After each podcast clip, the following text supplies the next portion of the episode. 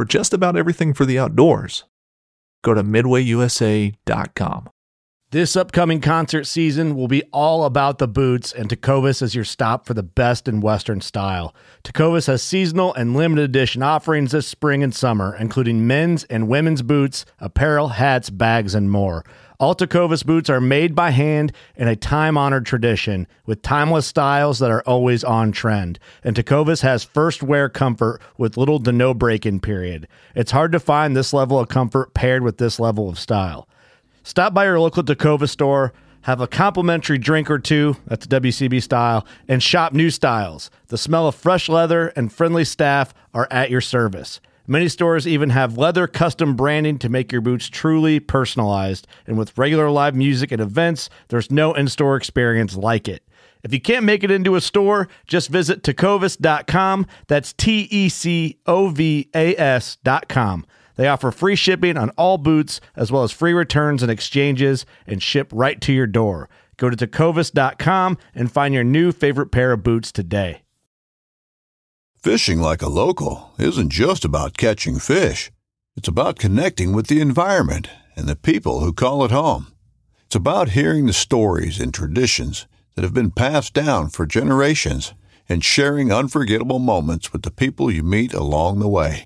Fishing like a local is having an experience that stays with you forever. And with Fishing Booker, you can experience it too, no matter where you are. Discover your next adventure on Fishing Booker. Well, y'all, time for some R&R. And if you think we're talking about rest and relaxation, then you don't know us very well at all. Heck no, y'all. We're talking about Rosies and Rockies. Pulling up a chair with us today at Elk Camp is the elk singer himself, our friend from the Pacific Northwest, Mr. Tony Wintrip. Tony will be joining in and sharing decades of his elk hunting expertise, stories, differences, similarities, and how to adjust hunting strategies between the two subspecies. Yeah, buddy. Up next, a little music and a whole lot of R&R. That discussion, some Elk Bros shoutouts, and questions from our great Elk Bros mailbox. So, my friends, pull up a chair, adjust your volumes just right, and welcome to Blue Collar Elk Hunting. Welcome to Blue Collar Elk Hunting, brought to you by ElkBros.com, with your host Gilbert Ornelas and elk hunting coach Joe Gilly. You want to hunt elk? And they live to hunt elk. Their goal is to share with you what they have learned grinding it out for over 35 seasons, doing what they love. So come on into camp and set a spell. Welcome to Blue Collar Elk Hunters.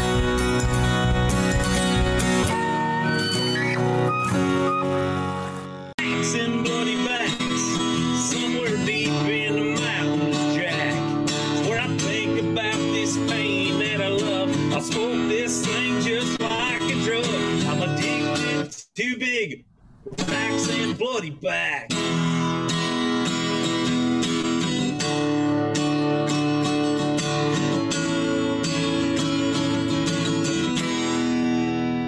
What's up, Elk Bros? Chris McKelvey from Santa Rosa, home of uh, Charles, the Charles Schulz Museum, Snoopy, and the Luther Burbank Center. Out here uh, trying to get some miles in on the hills today, in a park, unfortunately. Not out chasing elk, but prepping for uh, my first elk season this season. Thanks for the show. Thanks for everything you guys put out. Thanks for all the hilarious commentary. And uh, I'm sorry, Manano, but Luis, I think, still has it for the leader of the Venezuelan Mafia. Thanks, guys. Keep it up. Elk Bros. Hey, it's Chad giving you guys a shout out. I'm up here on top of Menan Butte outside of Rexburg, Idaho, overlooking the Snake River right here. Whoop. Uh, this butte was formed by the volcanic hotspot that now sits under Yellowstone, so pretty cool spot. Yeah. that is so awesome. Thanks, Chris and Chad. Yeah. That's how you open up a show with some video shout outs, fellas.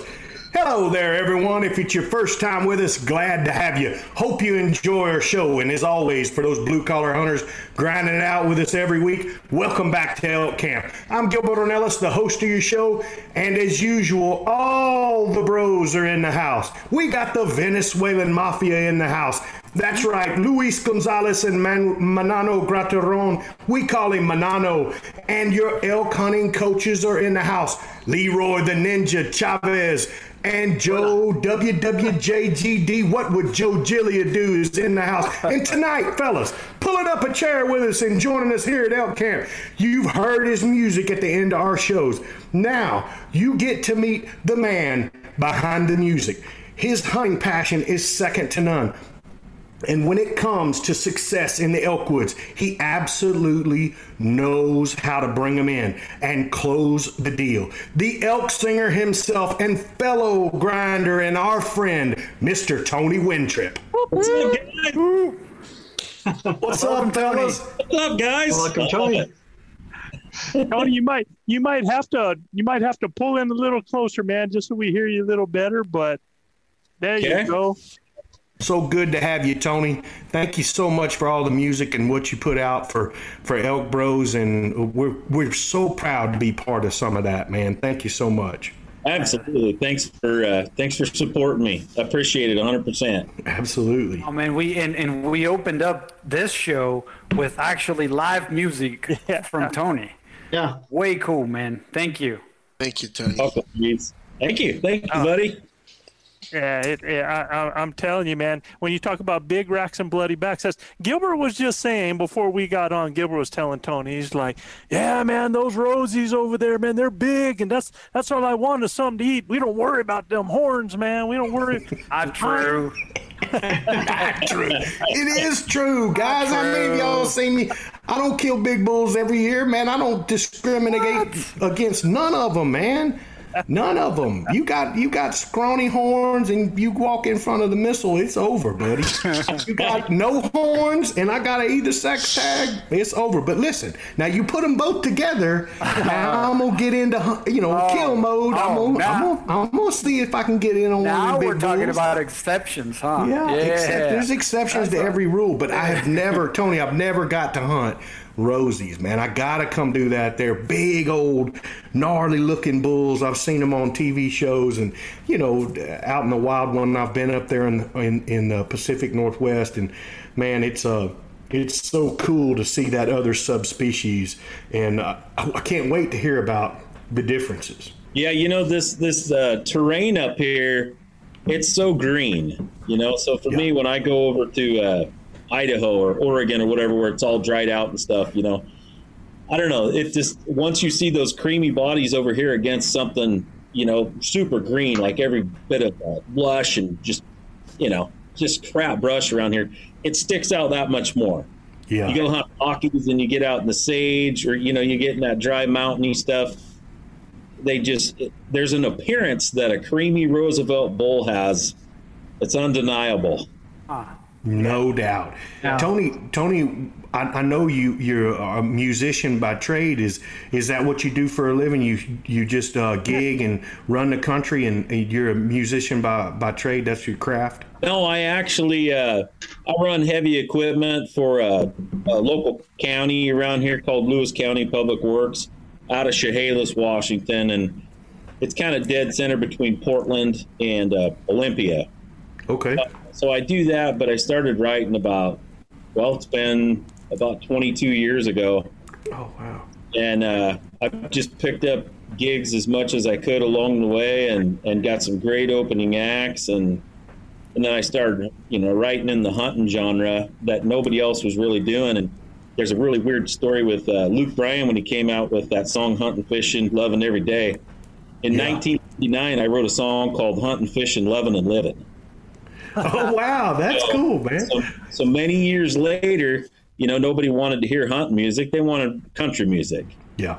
And when that title came out, I thought, "Oh Lord, I've missed out on millions of dollars." And of course, the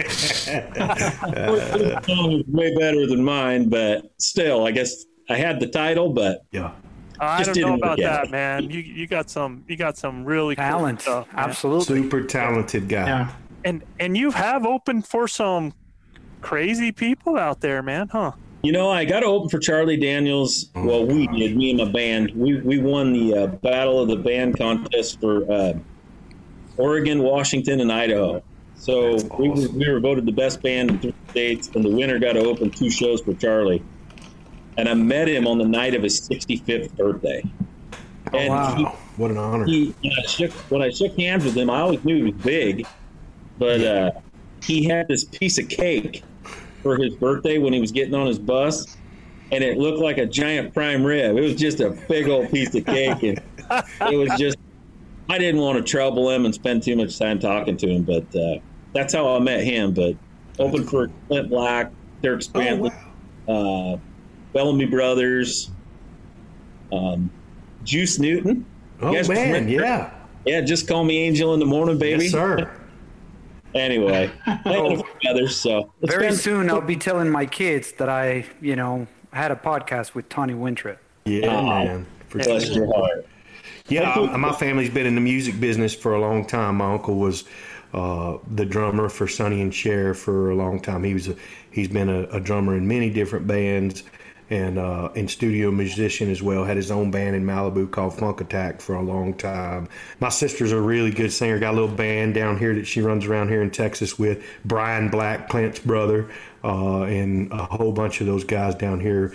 Um, the, the the new rising star in uh, man, he won uh, one of the uh, voices, um, Sundance Head. Uh, so she runs around with him down here gigging. She got a little uh, band herself uh, down here. She plays with Patrick Murphy, and uh, I don't play an instrument, but I've always wanted to learn how to play the guitar, and I've just been too damn lazy to to uh, get get and take the time. I'm either hunting or fishing or working somewhere.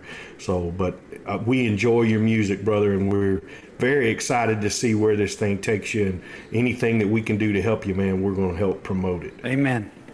Thank you so much. So, Tony, everybody's been talking to you about the music thing, but here, here's the thing, dude. I love your music, love your music, um, but I see the pictures, I see the videos. I, I'm look, your family has a history of getting it done. I mean, between you, your dad, your brother, you guys rock it over there, man. I mean, you.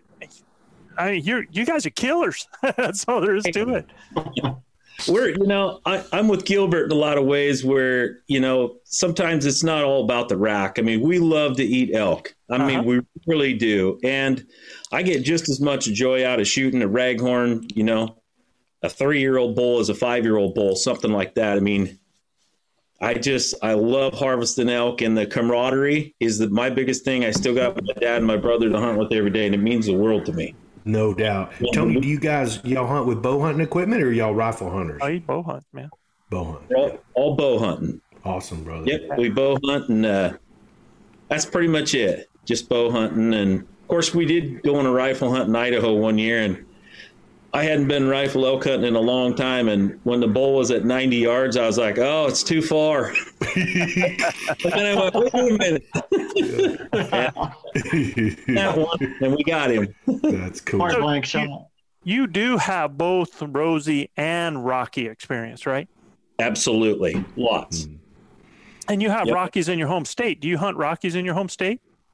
We can't unless we draw a tag here. So, um, but our neighboring state, Oregon, and then Idaho, you know, eight Yeah, they got miles Rockies. away. Uh, we'll go. We'll do one of the other uh, every couple of years. Gotcha. That's awesome, man. Y'all hunt multiple states in multiple different phases, uh, Tony, or y'all mainly just stay there in Washington? No, we hunt uh, multiple states. Oh, um, cool. Like I said, basically just the close ones. You know, Oregon, uh, you could always use buy a general tag, and then Idaho, you could buy a general tag. And now things have changed. I'm sure you guys are seeing the changes, which is fine. Um, it is what it is, but uh, you know they're so close, and and I can't get enough of that uh, two three week rut. So I got to jump to a neighboring state and get some of that. I'm with you, dude. I got to figure out a way where I can just hunt for a solid month somewhere. You know, Yeah. hunt, hunt New Mexico, then jump over to, you know, uh, maybe come up there and hunt with you guys in Oregon and Idaho. Man, it's got to happen. I Yeah. mean, I if I you. could just spend my spend my September, uh, my first part of October hunting elk, I phew, I'd be set, man, in high cotton. Guys, y'all know what time it is. It's time for the Shout Elk out. Bros Shout shout out. out. If you're new to our show, this is shout outs to a few cities with the most listeners, topping our charts this week, Joe. Yeah, yeah, and thanks, man, to Chris McKelvey of Santa Rosa, CA, Callie out there, Chad Hashin from Rexburg, Idaho. Chad just moved to Rexburg, and he moved to Rexburg so he could hunt elk, man. I love that, Chad. I love that. That is just awesome, man. Thank you guys for kicking off the show. And grinders, remember, you too can send a 15 to 20 second shout out video through a message. Just do the video. Make sure you do it in landscape view, like you saw these guys do it here. Um, send it to us through a message either on our Elk Bros Instagram or you can email it. Um, or you can tell me, email me at joe at elkbros.com that you have a clip, and I'll make sure that we find a way to get it linked to Hey, it. Joe, can right? you explain to Manano what landscape is? Because I mean, obviously, he still hasn't gotten the. I, he doesn't fully understand the concept behind that. Yeah, I noticed that on one of your videos that, that it was kind of. Uh, Yeah, Hey, still Luis, I, happening. I notice he's giving you the number one finger salute over there, man. Yeah, yeah, yeah, yeah. I, I, we'll, we'll keep we'll keep working on that. That, that's what Yeah, you call a that's what you call a California howdy. Yeah. you ain't winning no friends over there, Joe. Be quiet. Uh, hey, Tony, man, as our guest tonight, pulling up a chair with us, bud, we would love for you to start us off with a shout out to your hometown. I'd give a shout out to my hometown of Aberdeen, Washington. It, things have changed a lot since I was a, a kid there, but uh, big timber industry way back when I was a kid, and the spotted owl put it out. Uh, it went kind of poverty stricken for many years, but uh, I wouldn't write about the things I write about today if I didn't grow up in that town. And I live about 40 minutes from where I grew up now, and so it's close enough to say I still live around there, right? Sir. That's awesome, Aberdeen, man. Washington's on the map tonight. there we go, oh. Aberdeen, Washington, man. Yeah, yeah. All right, Joe. This week's top listening city is best known for its baked beans and the precious Fenway Park, the Boston Marathon, and of course, the bar from Cheers, where everybody knows your name. It is the capital of Massachusetts and nicknamed the Bay State. It's located at the lowest point at sea level of the Atlantic Ocean, home to the rising artist and graphic designer Brittany Lore. Joe's daughter and Chav's niece live there in none other than Boston, Massachusetts. Heck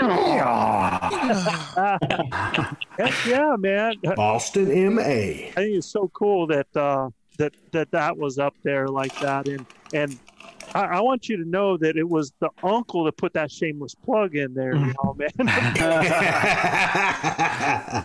Yeah, she does amazing work. Good on you, Unc.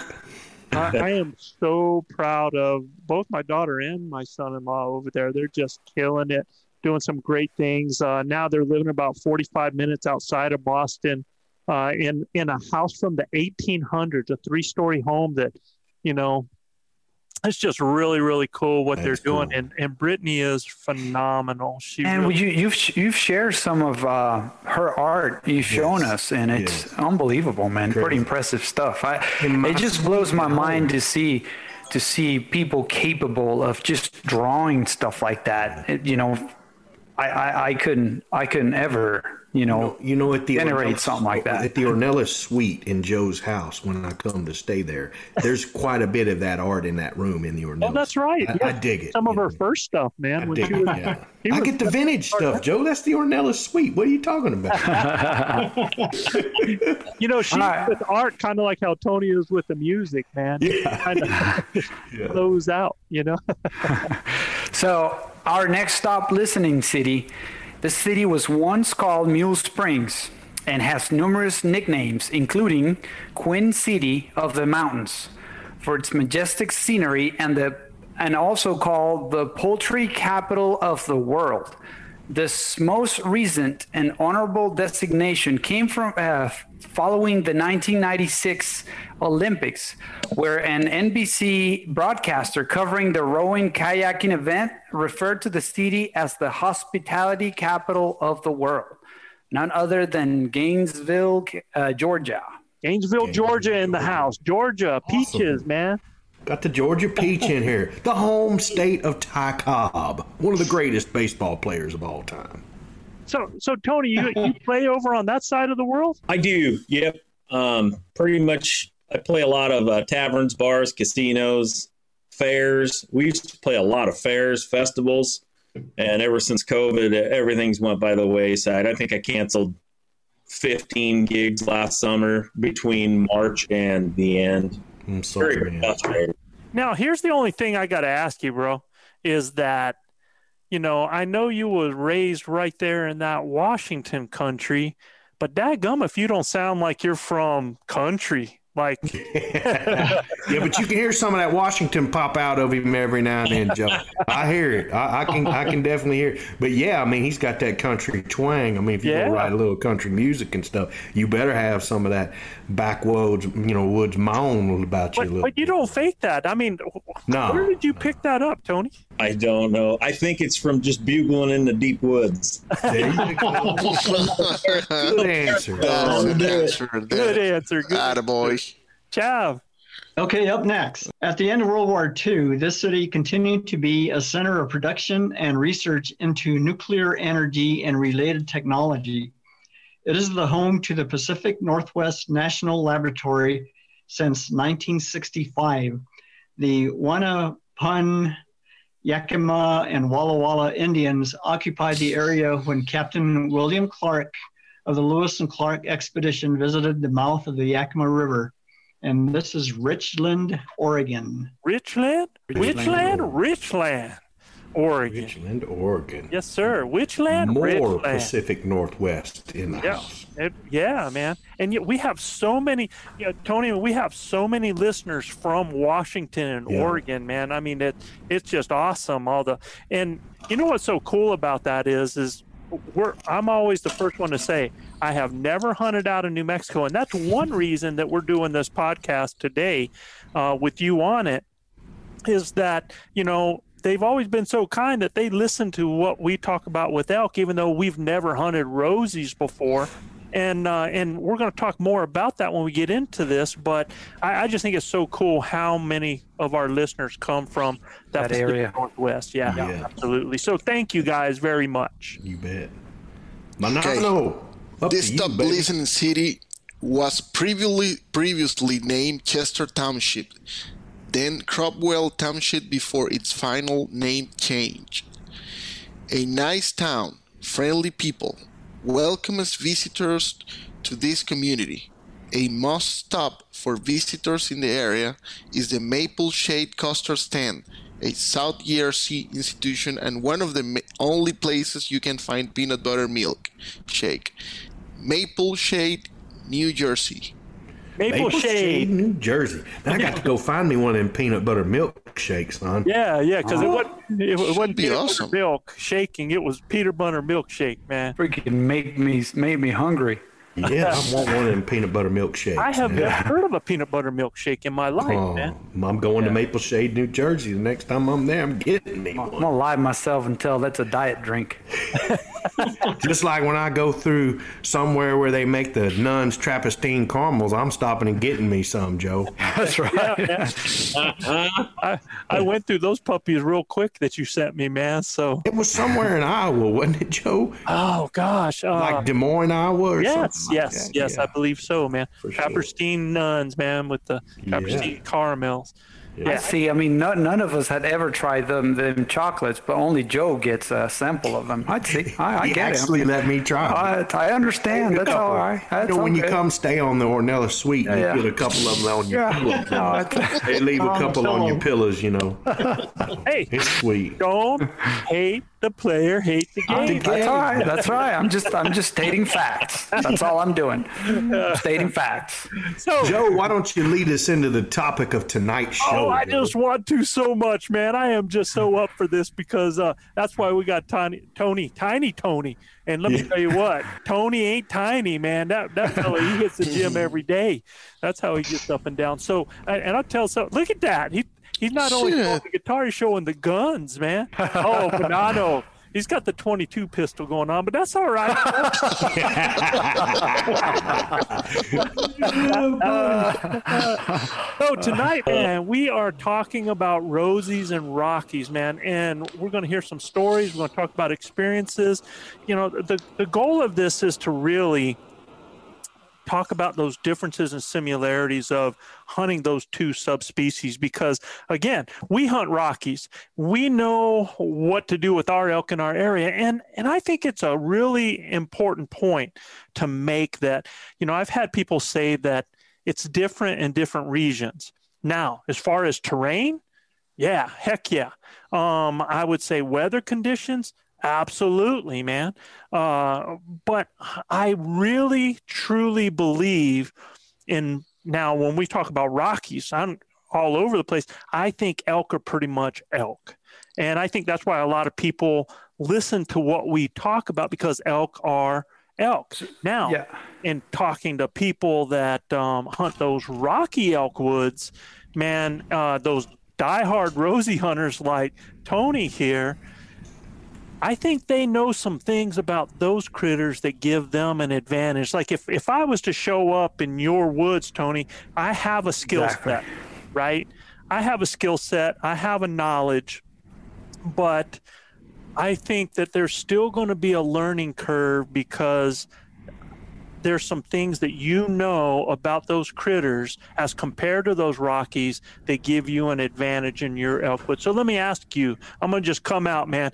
Give us the secret, Tony. Is there a difference? Do you hunt them differently? And what would you say, first of all, is, is the biggest difference? You know, a lot of this country over here is uh, we scout a lot. Okay, we scout a lot. We know where the elk are going year after year after year. But you know, unlike the some of the national forests where they don't log anymore, we've got so many timber companies that log here all the time. So you might have the greatest spot for three years in a row, and all of a sudden you go in on year number four and you go, It's "Uh-oh." wrecked. Yeah. okay now we're you know now we're backtracking where are the elk going to go this year because that timber patch is cut that's a very common thing here Because Uh, what? Now say that again. Because what happened in that fourth year? the timber patch gets cut Yeah, they logged it. yeah they logged it. Okay. you know yeah so there's so much logging that goes around around here in the northwest. And they'll change their habits obviously because they don't have that big dark timber to go to anymore when it gets hot. Um, big bulls love to push their cows into big timber. Now that being said there's tons of second growth and reprod around here that's really really thick. And they'll go in there and they'll bed down during the day because it's cool. And there's no way you can sling a stick through there.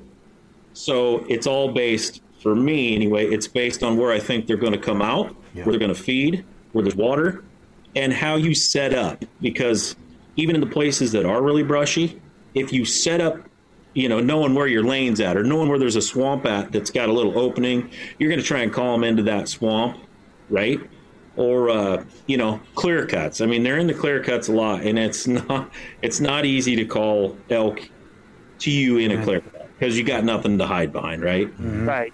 Absolutely. um, so basically, you know, I don't feel like it's a secret for me. I just feel like it's what I know best, and it's how to present myself to an elk, um, how I want it to come in, and if it doesn't come in, which that's another thing. The wind here on the coast is horrible. You'd think living ten miles from the saltwater or hunting ten miles from the saltwater, the wind would be constant coming from the west because we're on the west coast. Now, it'll turn and it'll go the other way and those elk know they'll they'll be in spots where they know that they can smell you coming hmm. and so And from any direction, they they they know where the swirly winds are. I guess. So, so so far, I've heard a lot of similarities here in that, you know, uh, I don't think there's any difference. I think elk are number one masters at thermals. Now, uh, let me. Now, you talked about wind, Tony.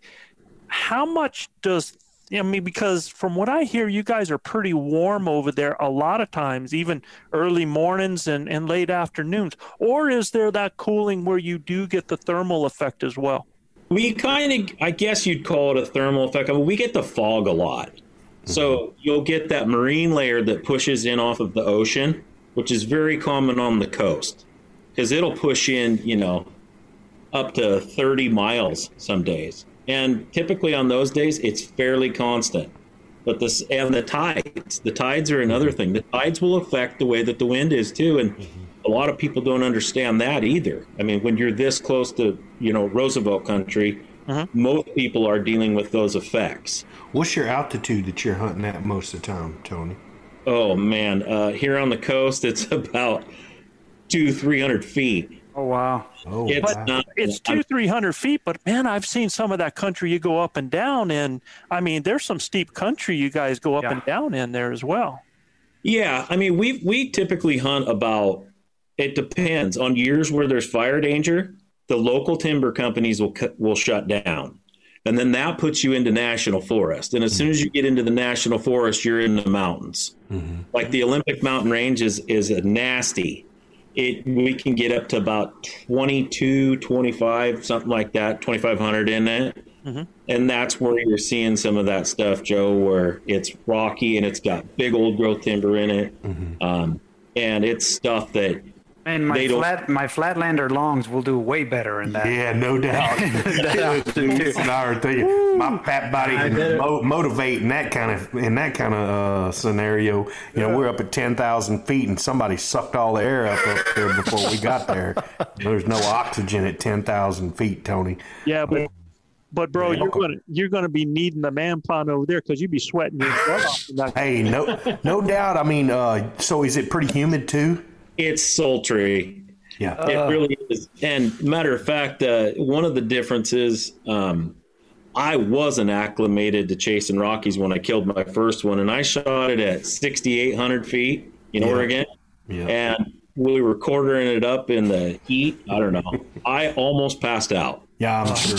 Nothing left. Um, so, Joe, you're right in those aspects of you know altitude changes and stuff like that. It, it not only affects it affects our bodies a lot. Now I, I got a I got a quick question, and uh, I, I'm backing up a little bit more. You know, so we might have taken for granted that the, the actual physical differences between the two subspecies.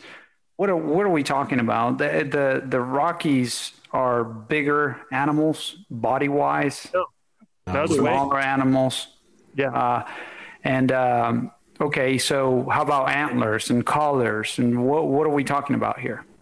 Yeah, I mean the the Roosevelt's bodies are substantially bigger, with the exception um, a couple of our our premier draw units in the state burned up years ago for uh, Rockies, and the feed is unbelievable in it, and the age is another thing because since it became a draw unit, those elk you know got a chance to bigger and um, as for just a small for instance i shot a bull in 2014 or 15 there was a 350 bull really good bull um, rocky mountain bull. And to me it was a giant. And i'd shot two or three rockies up to that point but the first ones that i went up on they were smaller six points where they looked like our raghorn bulls here meaning like a two and a half, three year old, two and a half, three and a half year old bull here.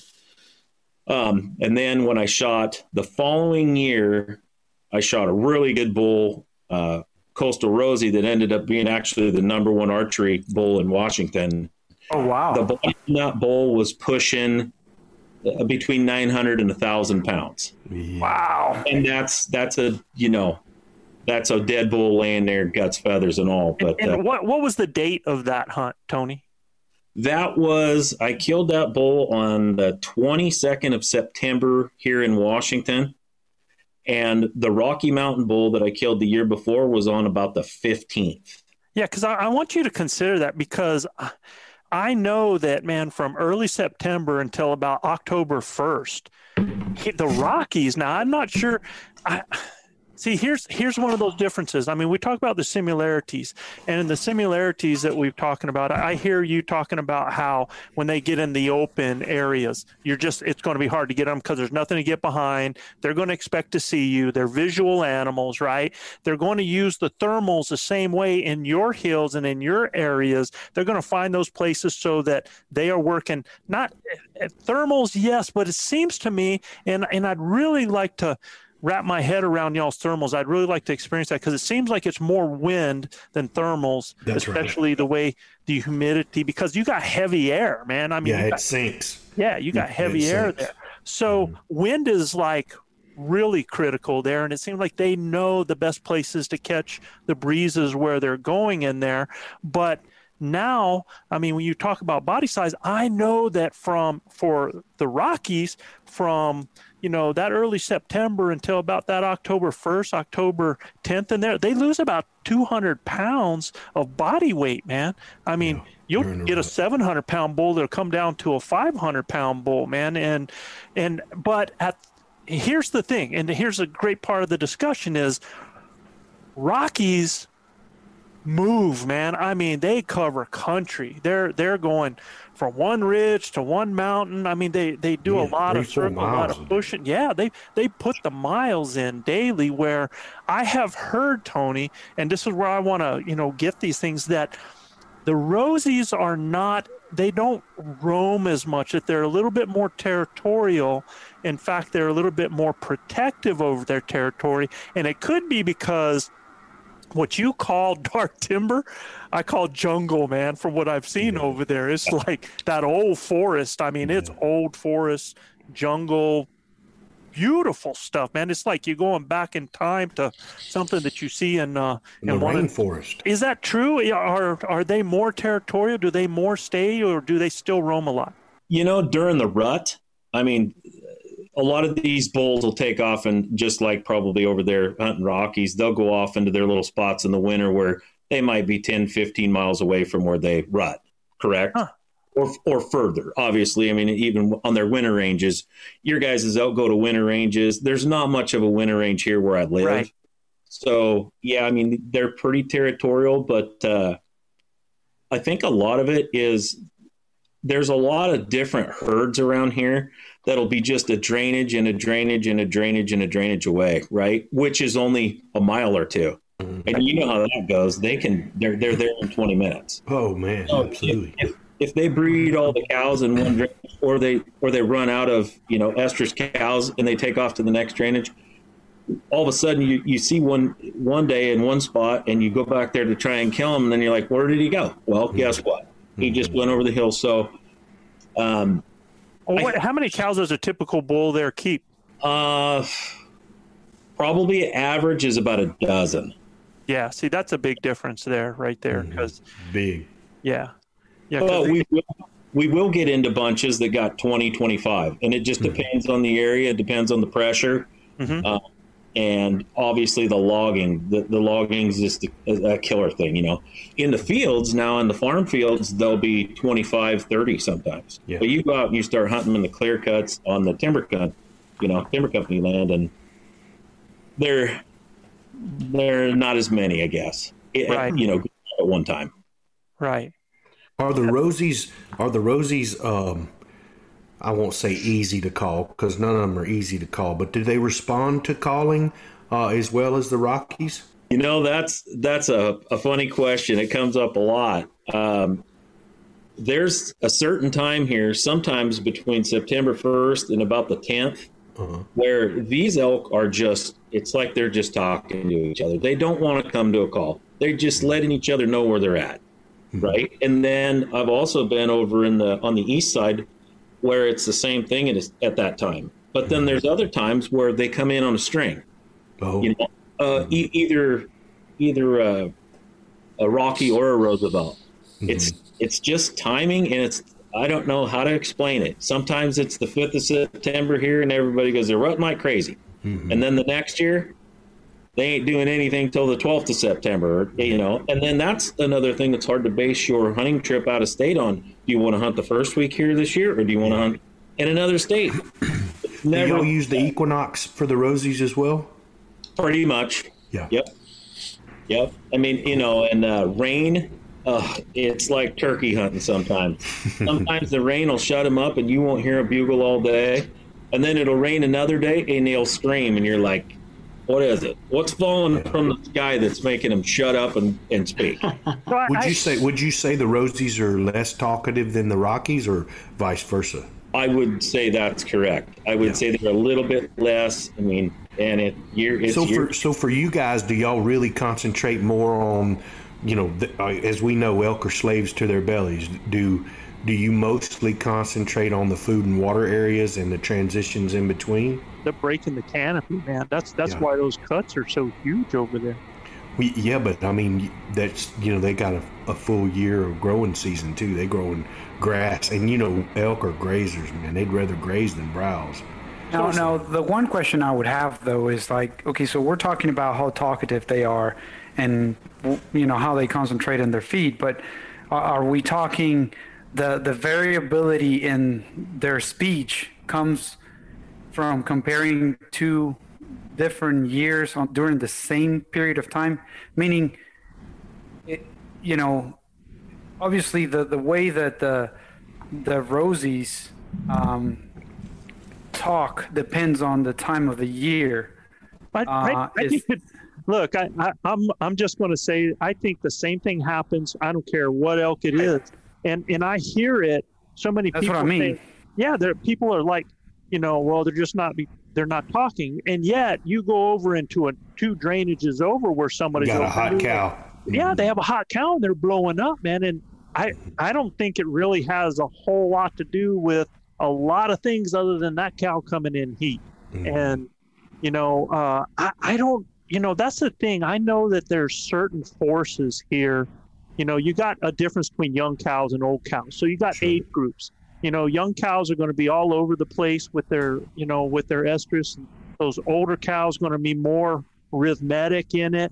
So it could be the age class from one year to another year. Uh, I don't know uh, how many cows are taken in in Washington there, how many are hunted, but a lot of times I think that even affects the age class, which affects the rut because certain cows are not coming in heat. And you know, Chab and I have killed bulls on September 1st, September 2nd, September 4th at the beginning with bulls going nuts because a cow came in heat early. You know what I mean? So, uh, you know, I, I do you guys hunt a lot of cows over there, Tony? I mean, yeah, it's basically you go where the cows are, just like deer hunting, where you you know go where the does are. But uh, it's funny that you mentioned that, Joe. Uh, the there's a couple of herds of elk that got one of our bigger herds that we hunt's got I don't know, say 25 or 30 head in it. And during September, the first three weeks every year, there's never been a mature bull there for the last four years. And the funny part about that late cycle is um, during muzzleloading season, one one unit that I live close to is open for muzzleloader. The other the other side of the road isn't. And a herd bull has gone in there on about the fifth of October with all those cows. So there's they're either not come they're not coming into heat early, and those little raghorns are running around with them, just thinking it's going to happen. Right. That herd bull knows to not get in there until the first of October. So Right. you know, and it might be the age. You might be right about that, or you know, when they were bred years ago. You know, whatever that cycle is. A tough one.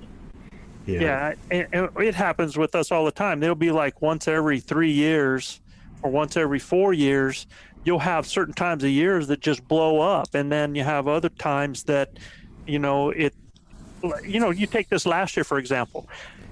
You heard all the way around the West, Tony, um, all over the West. Everybody was like, "Man, the elk just came in late this year. They were just quiet. You know, uh, they weren't talking out there." Now, I heard that from a lot of people, but I mean, we're September, you know, me and Gilbert are on elk on September 6th, September 7th that we're talking now. They weren't screaming necessarily, but you had to be in the in the brush with them. But then, man, by September 9th, man, I mean, we had bulls that were what eighth, ninth, they were going crazy. So, uh, a herd of, in herds of 150 plus head. Hundred, yeah, oh yeah. Uh, M- Monado has video of a herd that he followed. That's oh probably 250, 300 head. Oh yeah, at least. And and Tony, I have a question. How how busy is the area as far as hunters? Is that a public uh, uh, hunting area? Yeah, yeah, it's a general tag, um, general archery here on the in the coast. Most of Washington actually is. I mean, there's only a few good draw in Washington, but yeah, it's very populated, uh, which makes it tough too. I mean, that, and that changes that changes the the rut a little bit too, where you know they're just pushing and pushing and pushing from one spot to another, and they never get comfortable. Yeah, Oh, they're they're big adapting to pressure. You know, I, I think I think I, we've seen that in our areas too. Man, those elk adapt to that pressure, and uh, they're very much students of the game. And uh, when you put that pressure on them, it affects their habitual nature. You know, and uh, they're going to change a few things of what they do, so they're not in that danger. Tony, one of the big things I was going to ask you is, y'all in wolf country? Uh, no wolves here on the coast. A lot of cougars. Okay. Yep.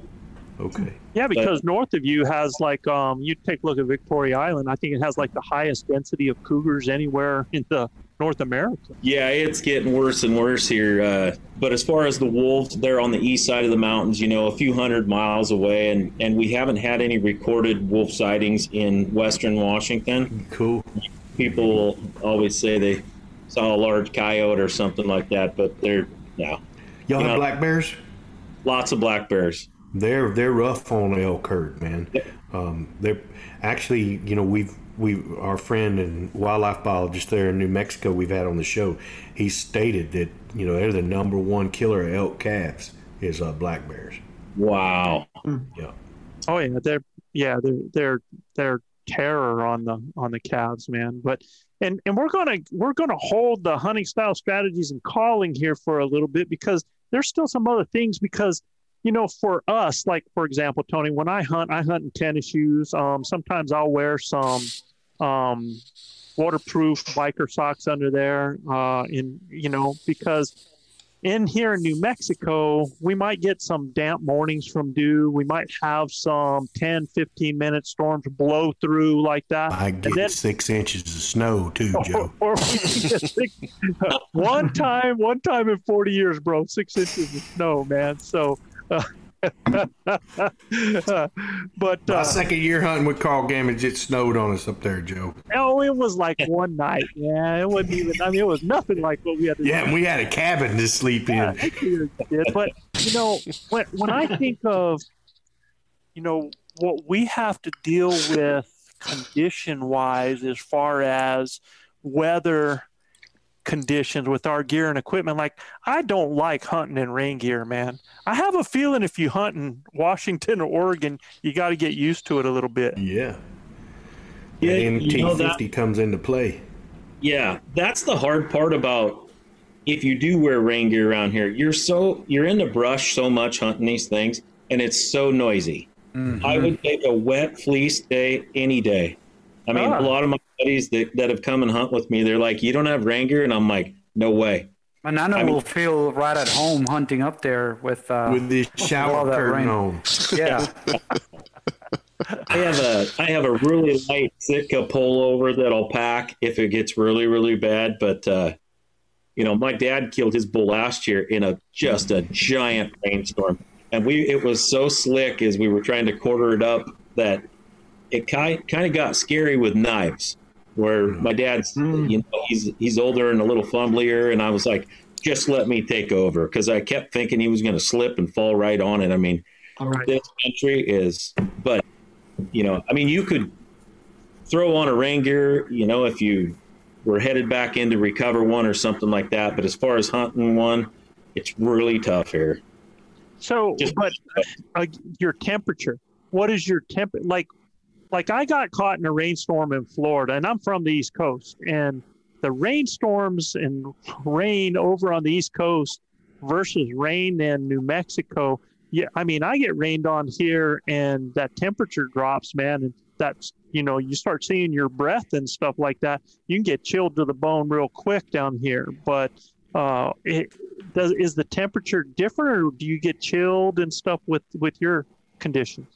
Not not usually here in the in archery season. The first three weeks of September, we get a two week season here, and it it changes every three years. They'll adjust it. It'll like the first through the twelfth or the twelfth through the twenty fourth, and you know. But uh, as far as uh, the rain, I mean, it's usually it'll rain and be sixty. I Oh, mean, yeah. it'll be sultry and you'll sweat like crazy. Oh, But uh, you know, going up in the high country, if that season goes a little bit later into like the year that that it was at the that it ended on the twenty third, it can get cold up there. It'll be you know forties in rain, which you're seeing your breath. So merino wool is pretty solid over there, then, huh? Absolutely. Yeah. Yep. Absolutely. Yeah. So, what about your gear, man? I mean, you think about all that moisture, and uh, you know it's hard enough in our country to walk through without getting a whole bunch of crap stuck in your, you know, uh, your limbs and your cams and stuff like that. And then you add to it all the moisture you guys are dealing with. What, does that bring anything special to the table? Uh, it's it's just year after year the same thing. We just know how wet we're going to get, and everybody just wings it. I mean, our Imagine a good wax on your string and stuff like that helps a lot. yeah, we don't have any fancy uh, outfits or anything. I mean, I've killed more stuff in Walmart gear than I swear to God. I've robbed that Walmart half rack, half price rack in every year at the end of the season, and just yeah, it's just you just thrash things around here. You know, you uh, uh, you want to wear bino buddies if you got binoculars because you'll you'll scratch the hell out of your lenses. It's just constantly going through brush. Yeah. Okay, I got I got a question for you. I, I don't know if you can see this, but but uh, is that pretty much what the landscape looks like? This is you know Yes, it flood but uh, looks Yeah, like thanks, bud. it looks like you're in a clear cut, an old clear cut. Is that right? Yep. It is. And it almost looks like fur as you look back there in those rolling hills. It's just it's Gosh. thick. Matter of fact, we were we were shed hunting last weekend in that same country right there, and we got soaked again and the wind blew. And there you go again. Just mm-hmm. wet. Matter of fact, we put our waders on and crossed a stream to get to where we were shed hunting. And we hunted for about four hours and got so wet that when we came back to put our waders on, we threw them over our backs and crossed in our in our boots.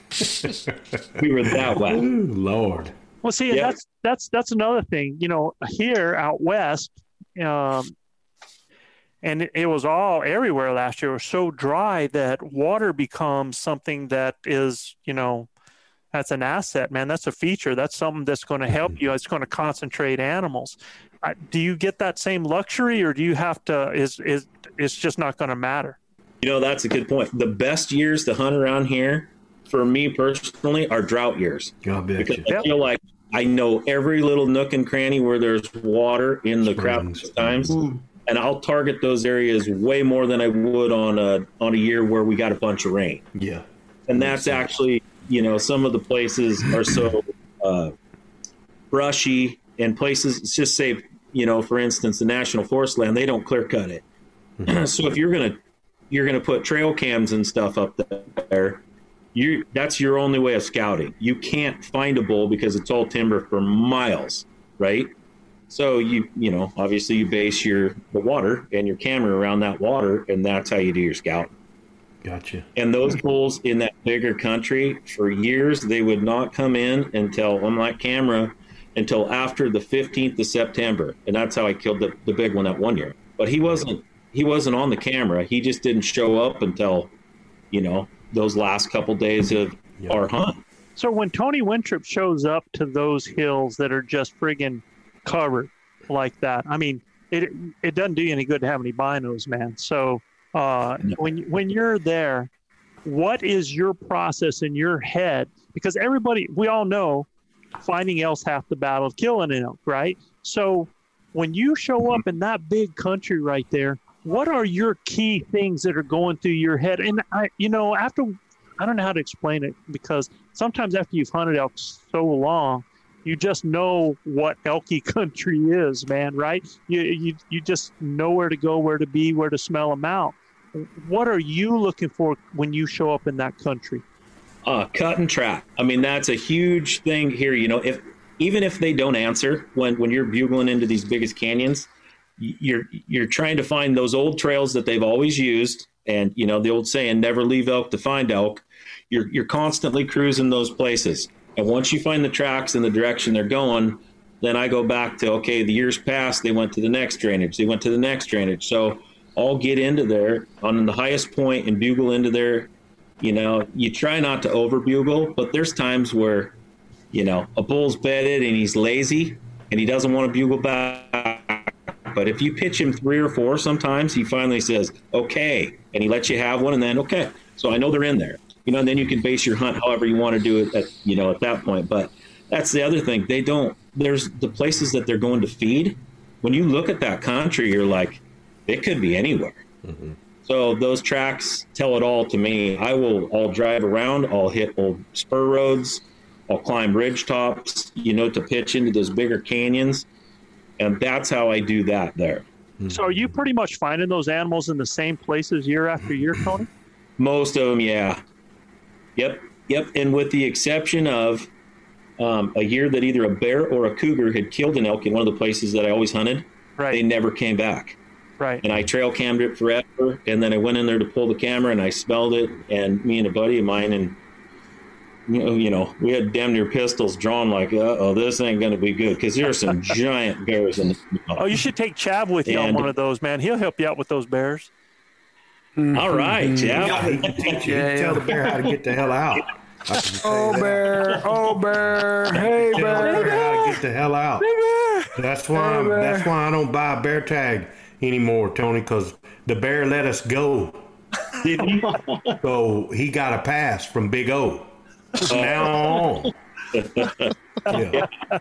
Earned my respect because he could have eaten us that day on the mountain. He had no problem. He might have been full from that elk carcass that he was at, but at the end of the day, he decided to let Big O and Chav move on. So he gets a pass from me. But I'm going to take you back to that that same question I asked you, Tony. Is that because I believe that happened again? I think that similarities right there. You find it seems like you find those critters in the same places year after year, and people say that bulls like to rut their cows in the same place year after year. When actually, it's cows like to be feeding in those mm-hmm. same places year after mm-hmm. year, and the bull's are going to go where the cows do, you mm-hmm. know. Uh, but so when you you say that you're finding those in the same places year after year, why do you think that is in those places? Has there been something that clicked that's gone like, that's it, man, that's why they're here?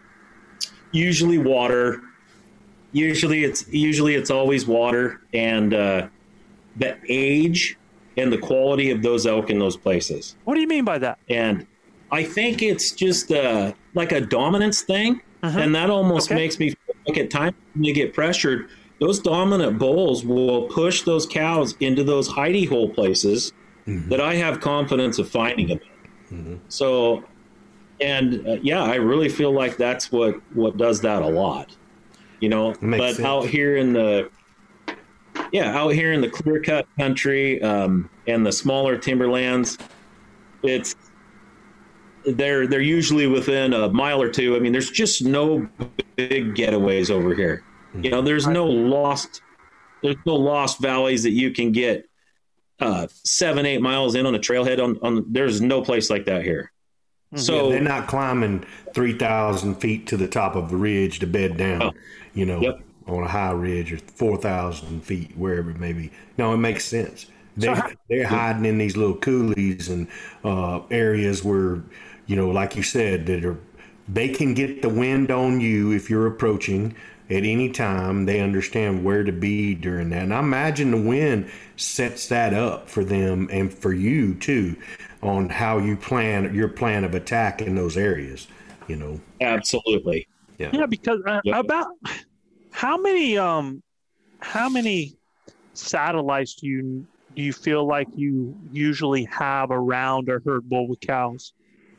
God, that's the best question ever.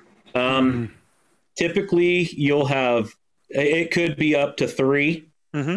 but you know you're typically one to two, and as a lot of setups, typically they're the first ones to come in. Right. So um, I learned a valuable lesson twice over calling in satellite bulls. Um, I actually watched three come in, which my brother ended up killing one. He didn't have a lot of time to hunt one year, and we were trying to call this herd bull in, and he was bugling and bugling, and then we could see him at about I don't know, maybe 120 yards out in commercial thin, and he kept running around the outside of his herd, chasing these three satellite bulls.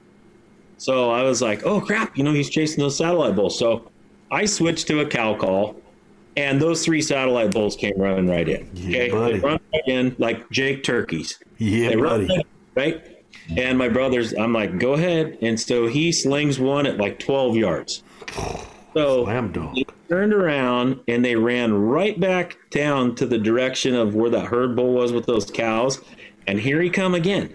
He come right after him again, trying to chase him away. And so after my brother's bull expired, I said, "Hold the camera. I'm going to go kill that herd bull." It just Hold my beer.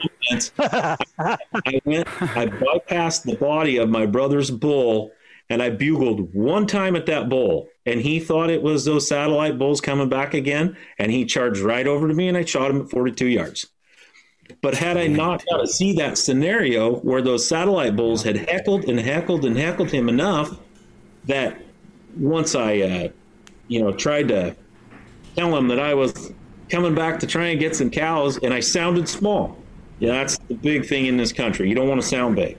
And I just give him a lazy man bugle, and here he come. Like, really, again, you guys are going to try and steal my cows again? And then it was over. That's too cool. man. And How that's many cows did that bull have, Tony? Oh, that one probably had uh, 15. Yeah. Okay. Yeah.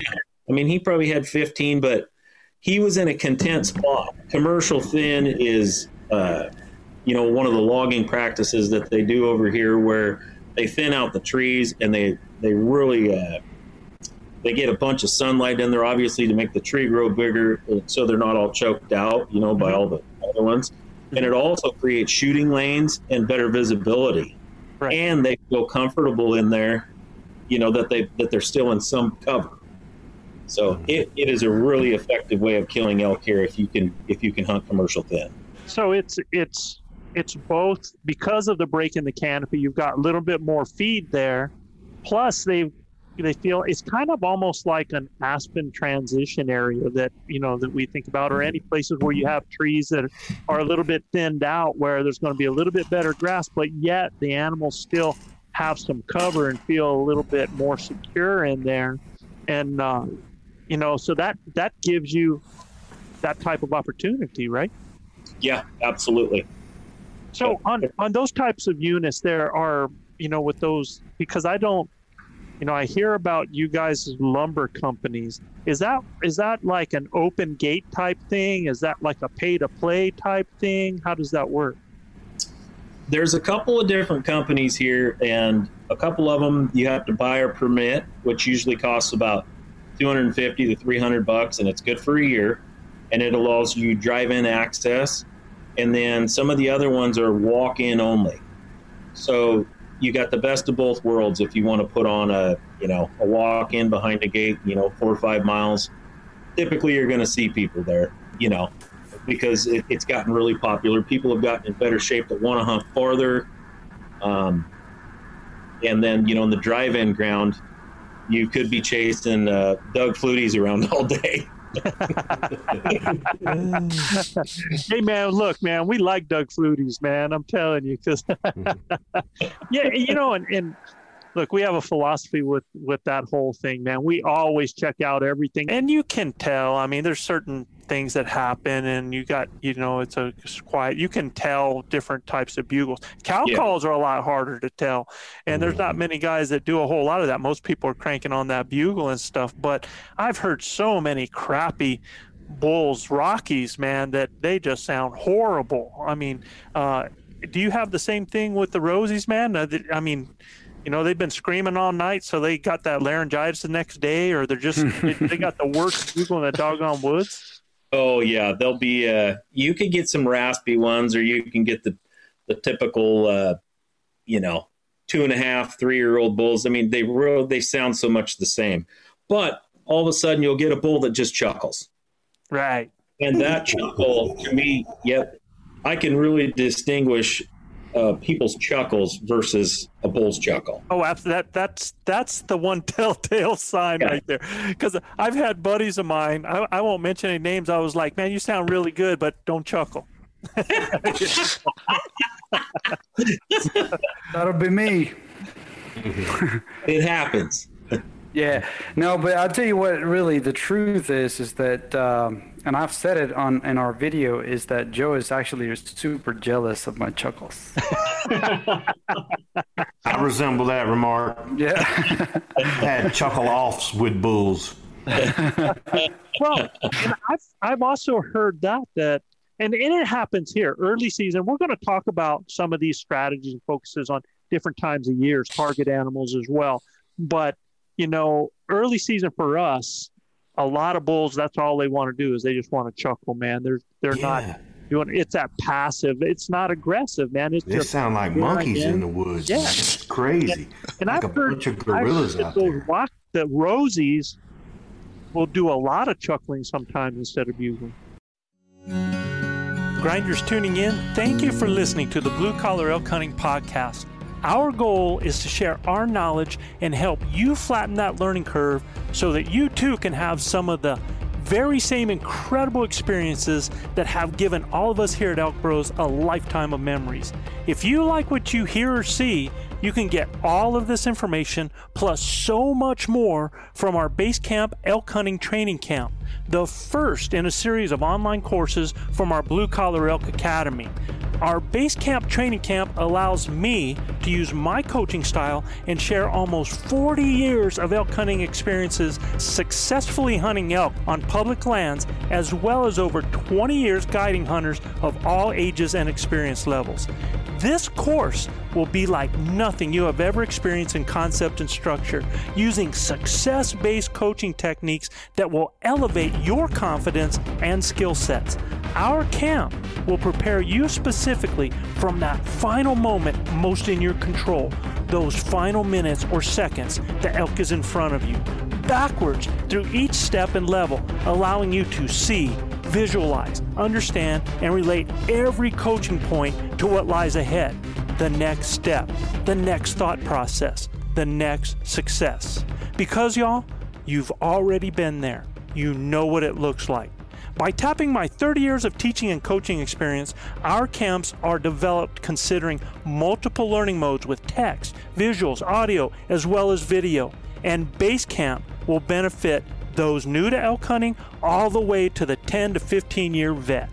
So if you are looking for that one thing to help you fill that tag this year, invest in the most important piece of equipment there is you and your elk hunting knowledge. You can find the Blue Collar Elk Hunting Academy and the Base Camp Training Camp at elkbros.com. That's E L K B R O S.com. Keep dreaming of the screaming, believing in achieving, and most of all, keep grinding.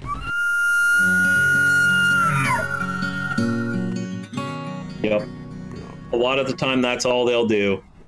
Yep. And and when they do a full bugle, it's about three pitches without a chuckle at the end. Yeah. You know, it's one it's one of the other. Um, but man, when you get those big mature bulls, deep growly, just like Yeah, your- I love them growler bulls. Rocky bulls, age, man, and that age really signifies uh, that you know big, robust bugle. But would you say it's harder to kill a Rosie than it is a Rocky, or are you just so tuned into your Rosies that that's that that's not the case for you? Gosh, you know, uh, I went to Oregon last year and I made the mistake of um, going on the first weekend of September because we got a, a Labor Day weekend in there, you know, and got an extra, extra days, whatever. And those bulls chatted, but they wouldn't come in, and it was seven days of frustration, you know. And then, of course, we come back here and um, because the season started a little later and we killed three of them in five days, rosies.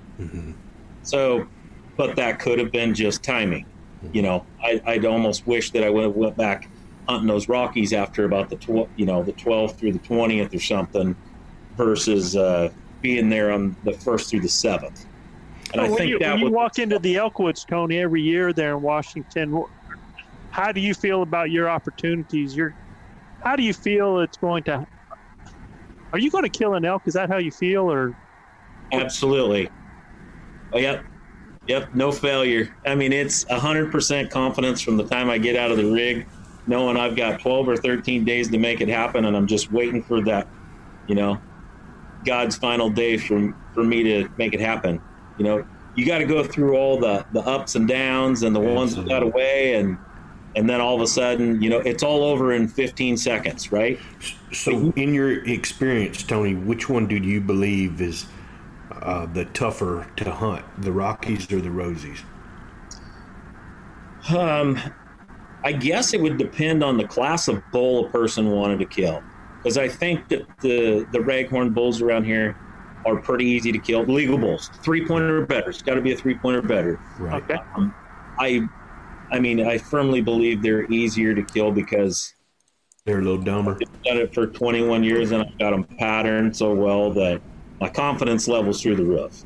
Gotcha. Now, when I go chasing Rockies, um, it's I, I don't have as much experience. You know, you know, I don't have that fluid playground that I have here. That I know every creek and you know where they're going to go. I, I don't have it when I go out of state. I'm always I'm always playing catch up. But and that goes for uh, even when you get one bugling over there. You know, just say you feel like okay, we're going to make this happen, and then as we all know, m- you know. Many blown saves, right? then all of a sudden you're like, "Oh crap!" So that pitch, if you hunt for pitch. ten, if you hunt for ten days on a Rocky hunt, how many opportunities do you think you'll manufacture versus a ten day hunt for Rosies? I would say between three and five. Okay. Okay. Yep. And and that being you know shooting range. Yes, sir. You know because there's so many days where it doesn't happen, right? And mm-hmm. especially hunting big country, you're gassed. You, you might only spend a four or five days in that big country and go, I can't do this anymore today. Was it was that was that were you that three to five? Was that Rockies or was that Rosies you were talking about? Rockies. Rockies. And what about Rosies? How many opportunities? Um, seven or eight. That's awesome, man. Yeah. And, and, and it, I think I think that's due to number one, your range that you're hunting, right? The, And when I talk about range, the land, you know, the the the the backdrop that you're hunting, you're hunting a setting that for the Rockies that are just much more diverse than what you've got there for the Rosies, right? So yeah, the population is another big one. If Yeah. you've got so many elk per square mile here versus going to hunt a range in, in Oregon or Idaho that doesn't have as many, you know, that frequent the same circle, uh, our odds are better here for that. Man, he sure has made. You know, I, people. I've heard a lot of people talk down Washington, man, but uh, uh, oh, we're- we're just going to keep saying Washington's not a good state to hunt elk. Yeah, exactly. Maybe I, I, maybe I should have said one or two. Tony, for out of state, for out of state, now I'm gonna ask a, a, a dumb question, but for out of state guys, do they have to draw or can they buy over the counter tags? They can buy over the counter general tags here. Oh, okay. Yep. And there's a lot of units, but the, here's the other downfall: is the permits that you got to buy to access the places that have a lot of the populations. Right. They they put those out, and they're they're limited quota, right? And they'll sell out in two or three minutes sometimes. Wow. So if you're trying to plan a hunt from out of state, and you're going to come and hunt Washington, mm-hmm. and you don't get one of those, and then there's a fire danger where they close down all the timberlands. Everybody is on the national forest land. It's the only thing left. So then you got a party for fifty. I mean, it's just camps So- on every corner. I, I think a, a huge point that kind of got glossed over a little bit, and I want to make sure that it's out there is that I think a person's success percentages raise enormously with knowledge of an area. I agree, Jay. Yeah. Scouting. Yeah. Yeah. Yeah, and I mean, Or, I mean, you, you or hunt, longevity, how long you've been there doing it. oh Yes. yeah, man. I mean, Yep. I Yeah, think you can go We're, we're beneficial because of the ninjas that we got that are on the ground for the last forty years up there. I mean, Mr. Chavez and and uh, and Joe. I mean, they've been in that country for so long. Um, these guys. Oh, we got this kind of wind blowing. Oh, well, we know where to go. You know, uh, it's uh, it's just like you said, knowing your country, huh, Joe? Yeah, I, I think that's huge. I mean, you know, uh, one of the techniques that Chav and I used for years, and, and we use them, and we did that with Luis when Luis got his animal, is that, you know, we hunt scout, man. And sometimes it's divide and conquer. In fact, I recommend if you hunt in a group, man, and you're hunting someplace new, uh, especially with the tools that we have with with you know Base map. and onX and those types of things, man, where you can do tracks and where you can throw things down and waypoints. Man, if if you have five guys like what we have, man, you get out there and man, you just start hitting country in different ways, and everybody reports back, and you can map out and have a great picture of some things that are happening in that country. And I think Tony's, uh, you know, Tony, how many elk have you killed in the last 21 years? Um, 23, 24, Yeah. something like that. Yeah. That's awesome, brother. Like I told you, Yeah, man. I I a- mean, yeah, he's he's holding a guitar in his hand, but that dude, man, he can play a bow like you wouldn't believe, right? So cool. So Well, you know, I got to tell you, my favorite mistake that I ever made was, uh, you know, we were talking something like that. Favorite mistakes. Uh, Yeah. I had killed the two biggest bulls of my life in back to back years. And I always told my wife I wanted to head mount one, you know. Well, I got it and she was excited, you know, and it's six by seven, 350. Yes. So the next year, I killed that bull that was dang near equivalent uh, Roosevelt bull. and when I walked up on it, this is this is where it gets good. I walked up on it and I thought, holy hell, that's 325 all the way. And I always wanted to shoot a 300 inch Rosie. Yeah. And my brother is like, you got to head mount this. I said, my wife will kill me if I bring it two years in a row, right? Man, Tony, I, I can tell you about a phone conversation I heard one's up in the mountains. But uh, so the down, the downer of it is, I told my brother, I'm like, it's going to be a while before we get this bull out. So I like to get the head off of him first. It, it's really easy to flip him around when you're quartering and caping. That's right. So I, my brother's like, don't do it, don't do it. I cut the head off. oh, no. Didn't keep it. And the second, and this will tell you how big Roosevelt bulls are, because the second that I pulled that head away from that body, I looked at it and I'm like, man, that thing's growing. It's growing. and then every time I looked over at it, and then finally, you know, six hours later when we get it to the pickup, my dad looks at it and he's like, oh shit, that's a giant. And then it gets worse. Yeah. I take it to him. I my taxidermist says, "I heard you you killed this big bull. Let me see it." And I took it over, and he looked at it, and he walks up, flicks me on the head. He goes, "You're freaking crazy." He goes, "That might be the number one bull, and you don't have a cape." And I'm like, "Uh." He, he just didn't look like, you know, that the Rocky that I killed the year They're before. so I mean, big body wise, man. What kind of Yeah, taxidermist do you have, man, that won't won't go, bro? I got a cape. well, we got it. We, we did. Yeah, and it ended up working out good because a, a friend of mine had drawn one of the Roosevelt tags from around here, and he killed a like a five year old bull with an amazing cape. And my brother went up and helped him pack it out, and he caped it out. And so now that bull is not mine; it's ours. it's ours. yeah, it's got his cape on it. So, but man, I mean, that was my favorite mistake ever for elk hunting. Hey. Manano, why don't you tell uh, Tony about a conversation we heard with one of our. Do you remember that conversation? Which one? with Beto when uh, after he killed that nice bull. He was he wasn't there. Oh, he wasn't there, huh? No, this No, was that the was Tucker. There was the year Oh, with no. Tucker. yeah, yeah. Please don't don't get confused with Oh, Tucker. I'm sorry, man. You know the what? mad Canadian. I, I, I think I think you've been with us this whole time. Yeah, exactly.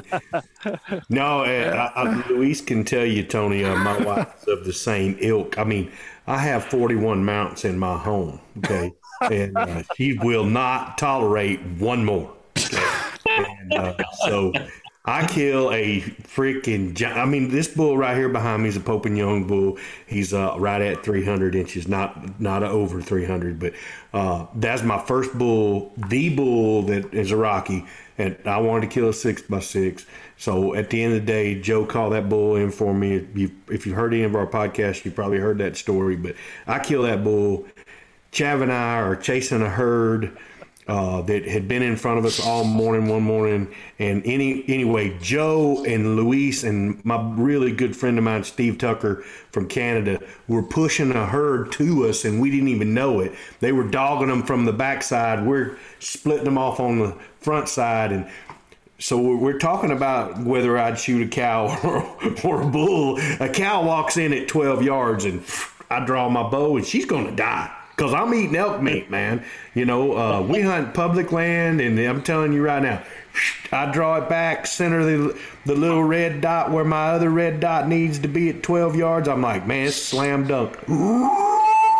And I look up, and there's this giant bull walking in. I'm like.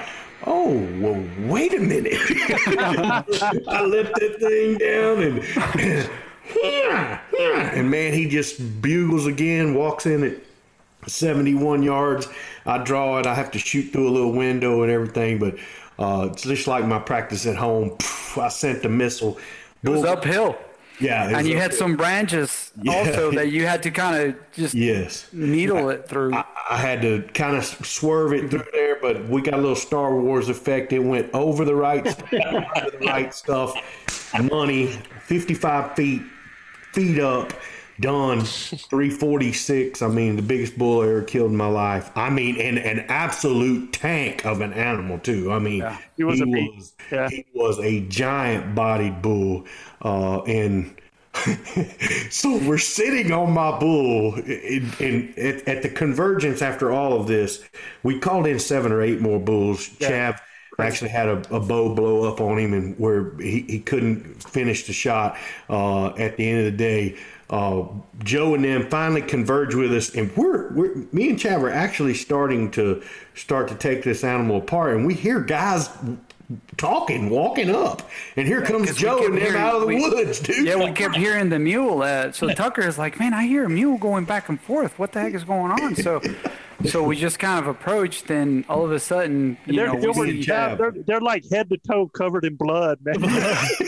just trying to figure out where to start tackling this big animal, and they're like, it's like they saw the light when they saw us. Like, oh my god, up. thank you. Because, dude, we're a long way from our bike, okay? And, and pulling this thing apart between me and Chav is going to be some hellacious work. So, Joe and them come rolling in.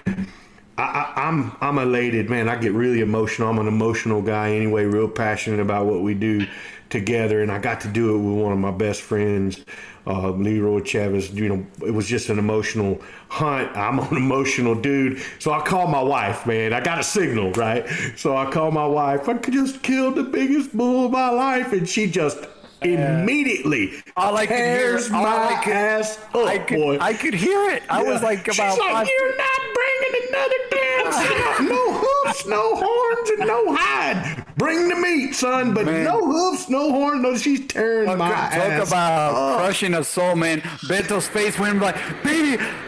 Okay, honey. Sounds familiar to me. She tore my ass up good, man. And uh, I said, "Hey, look, Tucker. Tucker needs to call his wife. He's got a signal. I don't give a damn about Tucker." She said, "You're gonna listen to me. I better not have another mount." So I did. I did cape the bull. uh, because you know I, I am a salesman. Uh, so I did cape the bull, and I brought the cape home, and uh, I actually decided that I would have the the the skin, the cape, and everything, the whole hide and everything. I, I caped him from front to back, and the back half I have right here behind me.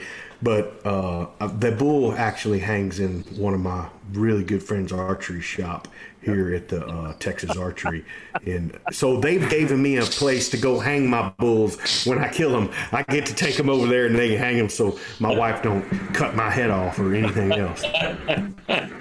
oh, that's good. At least you got a spot to hang them. got a spot to hang them in the archery shop. Yep. Yeah. Yep. Yeah, it's pretty cool. So Big O's corner.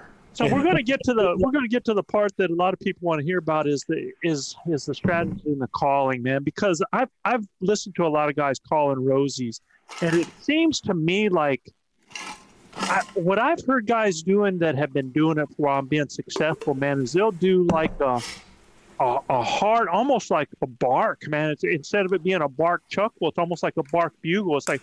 "Hah!" And then go into a just a, a real quick bugle, man, just right up hard with it, and then come down. And what what's your style? Uh, definitely not that, but I've heard that before. I mean, uh, it seems like it's one of the stigmas of the the calling uh, champions. You know, they're they're using all those different sounds, but I don't I don't do it in the Elkwoods at all. I mean, usually when you hear a bark, to me, it means no bueno, right? Yeah, it's alarming. Not good. It means somebody's not happy. Somebody knows something's up. Um, I don't really, I don't use that bark at all. But as And I far don't- as uh, I don't know if it's quite a bark. It's almost, you know, it's it's almost like when you're going into, you know, you, you hear people talk about uh, chuckles and and uh, you know, and, and I don't. I think it's more like a, a hard chuckle. You know, when you're starting to go into a chuckle sequence, you know, on that than than it is a bark. But there's a lot of similarities between that sound, man. But I've really heard people come out with a high, high pitched, hard, you know, and then go into a bugle like that. And I didn't know if that was something that you guys have heard with those critters over there, or something that kind of, you know, gets their attention or what. But you don't do any of that. Nope, I don't do any of that. I I really I mean I've got a locator bugle that I, I constantly use. Um, I chuckle a lot, but I really try to mimic probably like you a lot of mimic what that bull's doing too, you know. Yeah. Copycat him a little or you know, try to intimidate him a little bit or try to tell him that that I'm a little bit smaller than him, but I'm not afraid of him. Um, and I like to make a lot of noise when I bugle. I mean, there's been so much, uh, you know, different people that say sneak in there and get as close as you can, and then bugle, and it's like you're going to blow them right off their feet. You want you want to enter that herd of elk just like another elk. If that's what you're trying to do, you, you know, you want to sound like another one, right? Yeah. Well, you, those bulls, they don't tiptoe into a herd of 25 and Absolutely. rip their head and bugle. They let them know they're coming, or you know, Blast the tree open. And I, I would think in that country, as thick as it is, man, I would be, man, I would be closing in so hard because it's just so so thick. I mean, what's your average shooting lane shot distance? you know that would depend on whether you're in the timber reprod or in the clear cut because I, I shot my bull last year at 88 yards which is maximum range for me. And the only reason i took the shot was i'd already been to oregon for five days i was into washington for five i mean i hadn't pulled the cord yet and i'd been close a few times but my bottom pin is 80 and, and i can shoot my 80 like my you know 30 Sure. so i'm really comfortable with it and you know and he was broadside as a barn door and knew I wasn't going to miss him. It was just whether I was going to miss him by three or four inches or not, you know, where I needed him. Anyway, uh, you know, you're probably your average shot around here is 40 yards. Yeah, and, and that's that's piecing together, you know, a couple of. I've shot a in bull. the timber or, or out in the open? Uh, that's an average of both. Average. Yeah. Yeah, I mean, both. I got you. Yeah, in the commercial thin, you can shoot 60. Um, I've shot bulls at seven. I've shot bulls at eight.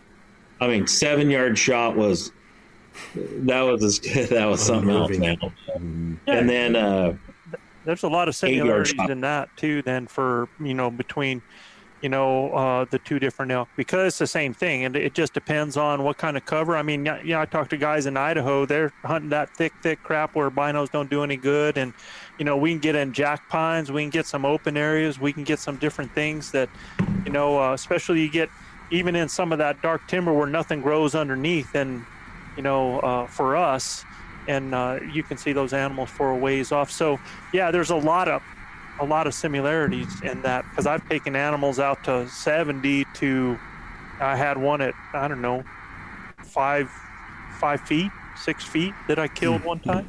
So it's been yeah.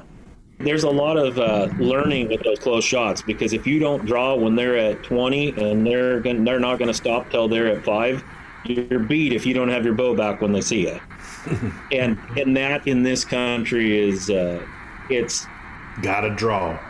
it, you got to draw early. I mean, you got to, you know, it's it's not so much reading the language language at that point. It's just reading how fast he's coming. Yeah, yeah, because they can they amazing athletes. They can cover distance really fast. Yes, and, and their gait is so long that they're at twenty yards in four steps. You know, three steps. You know. Yep. If they're thumping their way in, you better get drawn quick. It's, it's going to happen. So let's let's talk about target animals and like scenario goals because you talked about early season out there when they're not really talking a whole lot and they're just kind of showing where they're where they're at and stuff like that. You get a lot of animals early season that come in silent, Tony, or they just stay put. Yeah, it's a 50 50. Mm-hmm. Most of the time, it seems like they're staying put until that magical day. Okay. You know, And Um, so, at what point, you know, so like if you were having to decide on your target animal when things are starting to happen and you've got a herd bull, are you going to have better opportunities at pulling that herd bull or pulling those two satellites that are harassing them? Um, more more than likely the satellites. It's just the, the seems to be quite a few of them, especially with a three pointer better. You know, you'll see herds with seven or eight spikes in them every year, and you know every one of them's a legal bull the next year. It's just who's pushed too often. You know, who's still hanging around. Uh, but So they have to be three points on one side or both sides. you just have to be three points on on a side. Gotcha. On But typically, side, yeah. typically the two and a half year old bulls are all four points. So have you ever tried putting on, painting a picture, putting on a scenario to get a bull to come into you? Uh, because that's in that kind of country, in that thick type country like that. Um, if you're, I'm not hearing where you've had things that have really snuck in on you a lot. And what I mean by scenario is we will do something where we actually sound like a herd bull with his own hot cow and maybe some uh, Mhm. a, a satellite or two around them to to then pull animals into them into us basically have you ever tried a strategy like that Um, not so much with like calling cows to come in. Um, it's typically uh, if we're in a group, you know, me and my brother and another guy, we'll we'll all three be cow calling like we're in a herd. Meow, meow, meow, meow, Right. meow. Yeah. And then you know just kind of see the reaction of the bull from there. Uh, and then if he sounds off, you know, we'll stick with that cow call and until he doesn't come in, and then we'll just try to, you know, throw a bugle out there. But if, if he doesn't, if he doesn't come with one, and your opportunity is, uh, you're waiting on the the wind usually swirls. You got five minutes to make it happen, right? Yeah. Right. You know, You one of the things we do here, Tony, is we we try to call his cows to us. You know. Wow. And when you do that with Rocky, when you do all else fails, now you know he's not paying much attention. We're sounding like a satellite bull. Now we're going to try to sound like a big herd bull to call his cows to us. You know.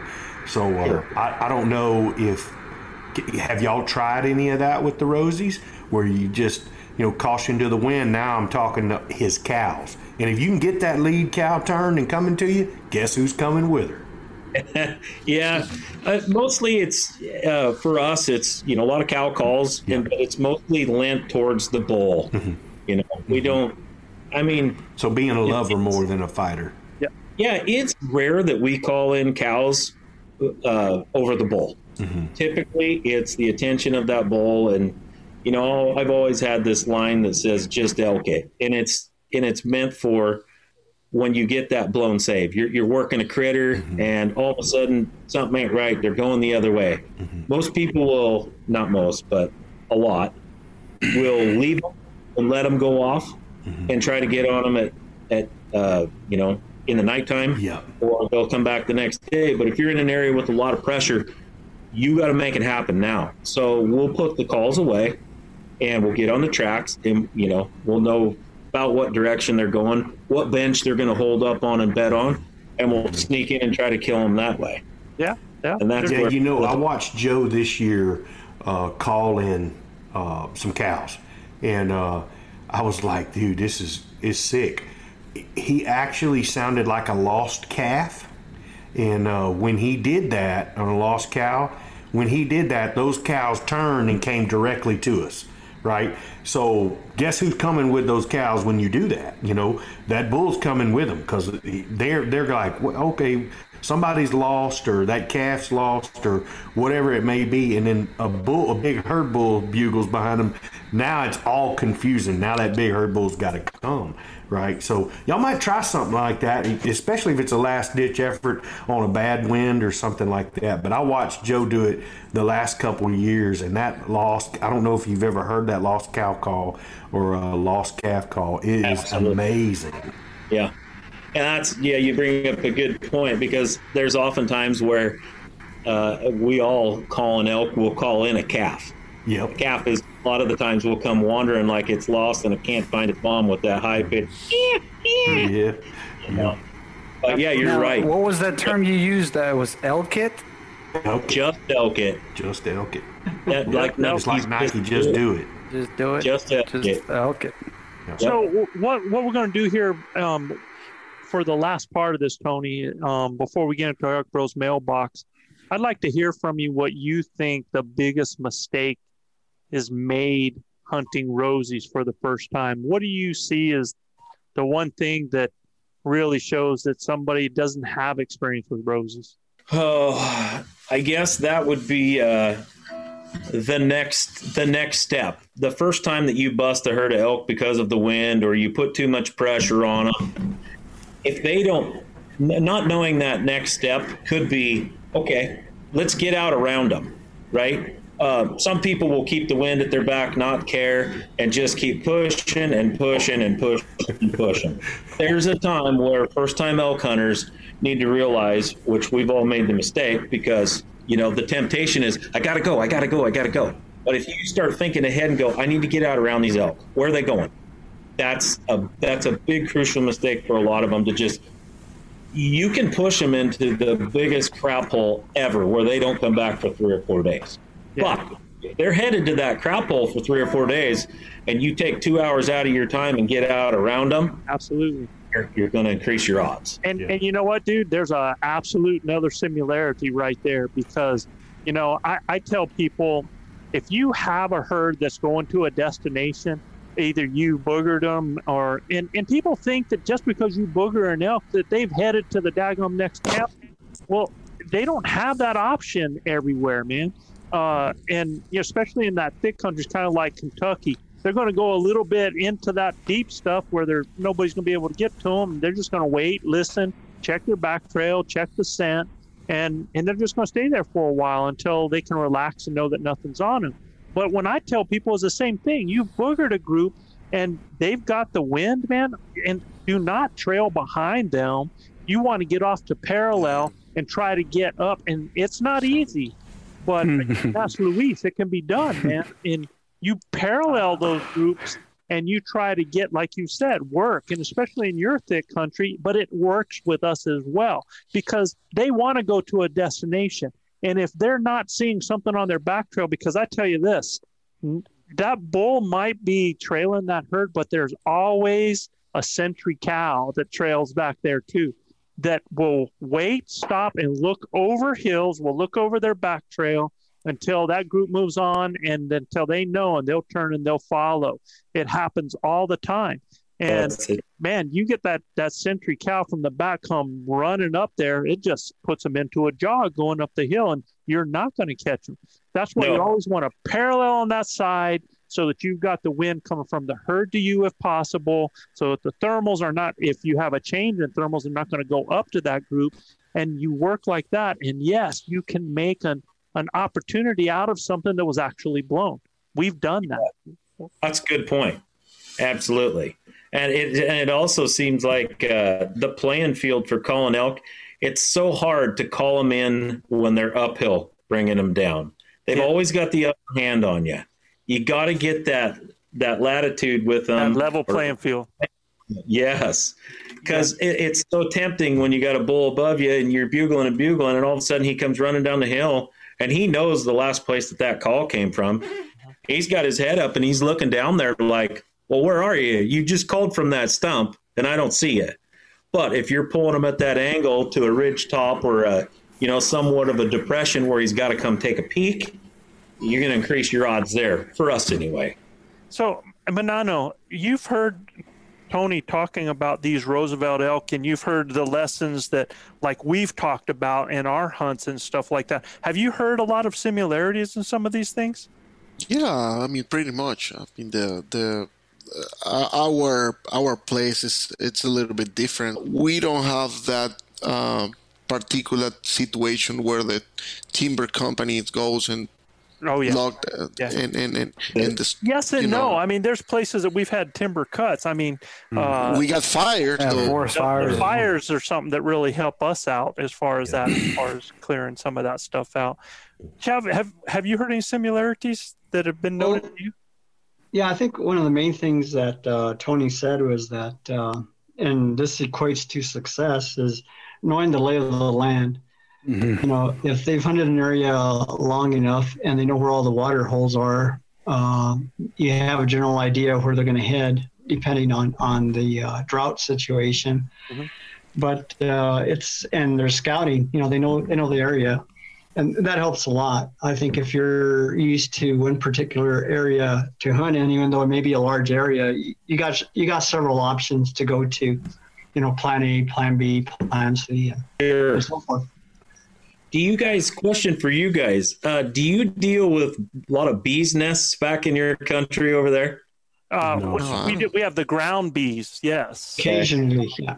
Yeah. we, we have those little yellow jackets that'll come attack you, uh, attack your meat and everything Well, when you're trying to. Chav, Chav and I and a buddy of ours stepped over a log one time um, that had a hornet's nest in it, and they chased us for a half mile, man. I mean, but- and and were vicious. They were stinging oh, us the whole time, man. We were just, and it was like, it wasn't like, "Are you okay?" It wasn't like, "Hey, man, maybe we should go this." It was like, "Run!" Everybody was just running it. Beto, I'm shooting you in the leg, bro.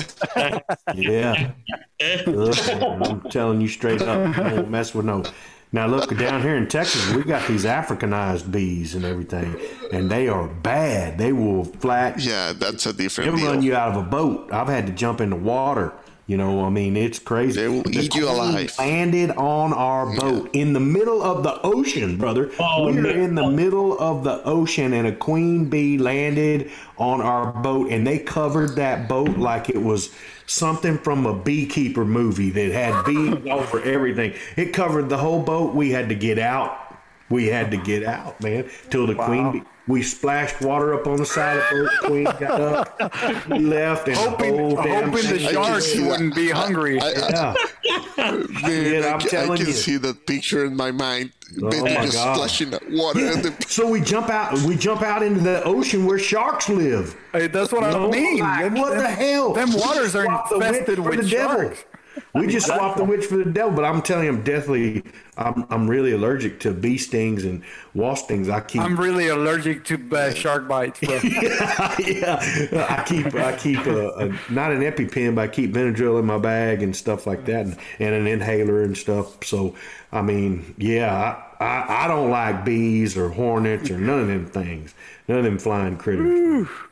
All right, guys, let's go to our Elk Bros mailbox, man. Hey, and uh, Tony, you jump in too, and and you're going to see some of these. Some of them are right up your alley. It doesn't matter what you're hunting, and then some of these um, could could be in your type of country where it's happening. You can kind of give an answer to that if you want to. So, Luis, what's uh, take the first one there? And so we've got Mr. Joel Adair. So his first name is Joel. Joel. Like- oh, like Joel. Joel. Yeah. Joel Adair. Yeah, Joel. Oh, I bet he's gonna like that, man.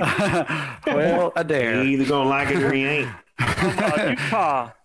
Santaquin, Utah. So last year in Idaho, I was hiking up a mountain when I got to a hanging valley just below the top. And I let out, uh, just below the top, I let out a bugle. Nothing happened. I moved further into the valley, got to the edge of an open meadow, let out another bugle, and in 15 seconds, I get a bugle less than 100 yards away. He then bugles again with by a couple of short barks. Uh, I try to bark back at him, as you guys have said to do. He bugled one more short bugle, then nothing else from him. The time of the day was about 10 a.m. by this point, and the wind was in my favor. I called right into his direction. When I called, then I heard no more response from him. Should I have called behind me or moved back 20 to 30 yards and still called uh, to the other direction? I was hunting by myself. Give this one to Luis to try to pronounce my name. Oh, there you go. There you go. There you go. Uh, Joel. Joel there. And I, Ah. and I put more information in here too. The time of year was the second week of September. Um, when he got the bugle, it was from the same side. It wasn't across the park, so it wasn't like he was, Mhm. you know, trying to pull out into the opening. I asked if it was a bark or a chuckle. And guys, sometimes a grunt, a hard grunt, can sound like a bark, and that's what I was trying to talk about earlier. That I was going to say, Tony, those guys like to use. They used uh, like a hard grunt with a bugle afterwards. And when I asked what type of response or emotion that he got from the bull, he said it was a raspy, hard bugle, and then it had the barks with it. So, um, what would you, you know, his question is basically, how should I have handled this? You know, what was going on? Should, you know, he gets there and he's, and he told me he's using a bat grunt tube and he's bugles at the bull that's 100 yards away with the bat grunt tube towards him. And he's like, well, should I have moved back 20 or 30 yards? I don't think so. No, I don't think so. Why not? No, because he was hundred yards away. Uh, I believe he. I, I, I have. I mean, I, I will. Uh, I would have done the same way that he did. Just trying to get a good spot. Wait Except for. for you don't know how to bugle or call or Well, I, anything like I would that. have had That- uh, just- just Beto. Chav, or, or, or Joe behind me. Oh, So- okay, okay. So, so you Look, got somebody helping tell you, out, like always. I'm gonna tell you, boys, when that bull bugle, when that bull barked, Uh-huh. that was the end of the game. That was it. Yeah. But the but answering his question, he said, uh, "Should I go further?" No, I, I I would have done the, uh, the same. I mean, I go immediately to that lost cow call. Immediately to the lost cow call and see if I can get him to overcome his idea of, hey, I want to see another bull right now. Well, so let's let's read what's going on with the situation, guys. Man, what kind of bull do you think you have, and what do you think that what's going on with that bull, man? I mean, when he gives one uh, short bugle, so he he he goes He's a in, lover. he's given Probably there, satellite and, type. and he gets in, he gets a bugle back from him. Then he gets. Uh, then the bull bugles again with some short barks. So at 100 yards, he's, you know, show yourself, right? Exactly. Um, and then he said that he called into the bull's direction and he gave, you know, he gave His own bark. more short bugle and and that was it. And he said that bugle was like a real raspy type bugle. So, and then he didn't hear anything from him when he bugled at him. Now, I, I'll say number one, he never. I hear nothing about a cow call. Exactly. So, uh, when you hear that bull demanding, you know that bull's not coming, right? Yeah, right. Right now, because he's just talking to another bull. And this is what, you know, Luis, we were talking about with you, man. You know, I'm closing right- the gap. Yeah, right now there's only he only knows of that bull there. He ha- has no knowledge of a cow being there, right? And then this guy bugles at him, and with a a bat tube, which is going to make that bull not only think he's not hundred yards away, it's going to make him think he's Yeah, he, 60 he, yards. he may have he may have come in a bit more confrontational and mm-hmm. and and so so I think one of the things that you talk about Joe a lot is trying when you try to paint the picture try to paint the picture of ignoring the elk you want to bring in. So just basically concentrating on you know kind of put up your own party yeah man. and and let the like a guy come check it in. You're not bugling at him. You're bugling at your cows. You kind of work your own deal and, and give him i forget the, the exact word that you use but it's just like you're you're ignoring them Yeah, man. So let yeah, me well, you're sounding everybody- like your own little bull with his cows. His cows. You now you start bringing those cows and lost cow situation, and if old bull over here ain't got any cows, guess who he's going to come look at, right? Now that uh, that other bull over there might have had some cows. Well, I would have absolutely tested the water and dipped my toe first with a cow call. For sure. Yep. W- Way before that, and the, the so so you, the cow call would have come in before his second bugle Ah, yeah. Absolutely. Absolutely. One hundred percent. If I'd have got that answer from my location bugle, dude, I'm going straight to lover. But but look, I can you know I can see where where some of his confusion can come in because I, I can relate, right? I mean, we also say, hey, bull. keep doing what's working, right? So I mean, he bugled and he got a response, so that's what's what's what's working. So the logic also would be, okay, I'm going to bugle again. So I mean, that's that's a tough one. Yeah. Yep. And uh, you kind of also feel like if he if he had bugled in the bottom of a draw and then made his way up to the top of the hill, if that bull was just barely over the brink of that hill, and you, I would have probably walked up there and cow called a couple times before I made my appearance over the descent of that hill. Mm. No, oh, Because absolutely. he he got the red flag from the first bugle, and then when he put the bugle in his face at the bull, that bull's second assessment was, "I'm out of here." Well, see, that, what I'm saying though is this bull ain't alone, man. He's got cows. Cows, one hundred percent. He does. He, he he barks back at him and he says he hears one more short bugle and then nothing else. I mean, that dude did a roundup bugle and he was gone. Out. Oh, Yeah. makes sense. Yeah, look, it's a great question. It's a tough situation. I mean, it's just uh, it's it's easy to blow that one up. I mean, Yeah, I- but I, I think Joe makes a great point in once you get that bull, and he's inside, he's inside hundred yards. Once you get him to answer, now you're going to try to love on him a little bit and and get get him to okay. Now I got a lost cow out here. Now I need to come find her, right? But the minute that bull went to the to the hard bark, hmm, he told you what was up, you know. Well, Uh, yeah. and if you bark back at him, now it's confrontational, straight up, right? I'd have, I'd have So- barked chuckle. I wouldn't have just barked. I think I'd have barked chuckle back at him and, and said, you it would probably still run him away, right? Yeah. Yeah. I mean, it's a tough situation no matter what where he's Right. at. It is. You know, because you've got a bull that knows that there's another bull close to him. He's got cows and he's like, show yourself.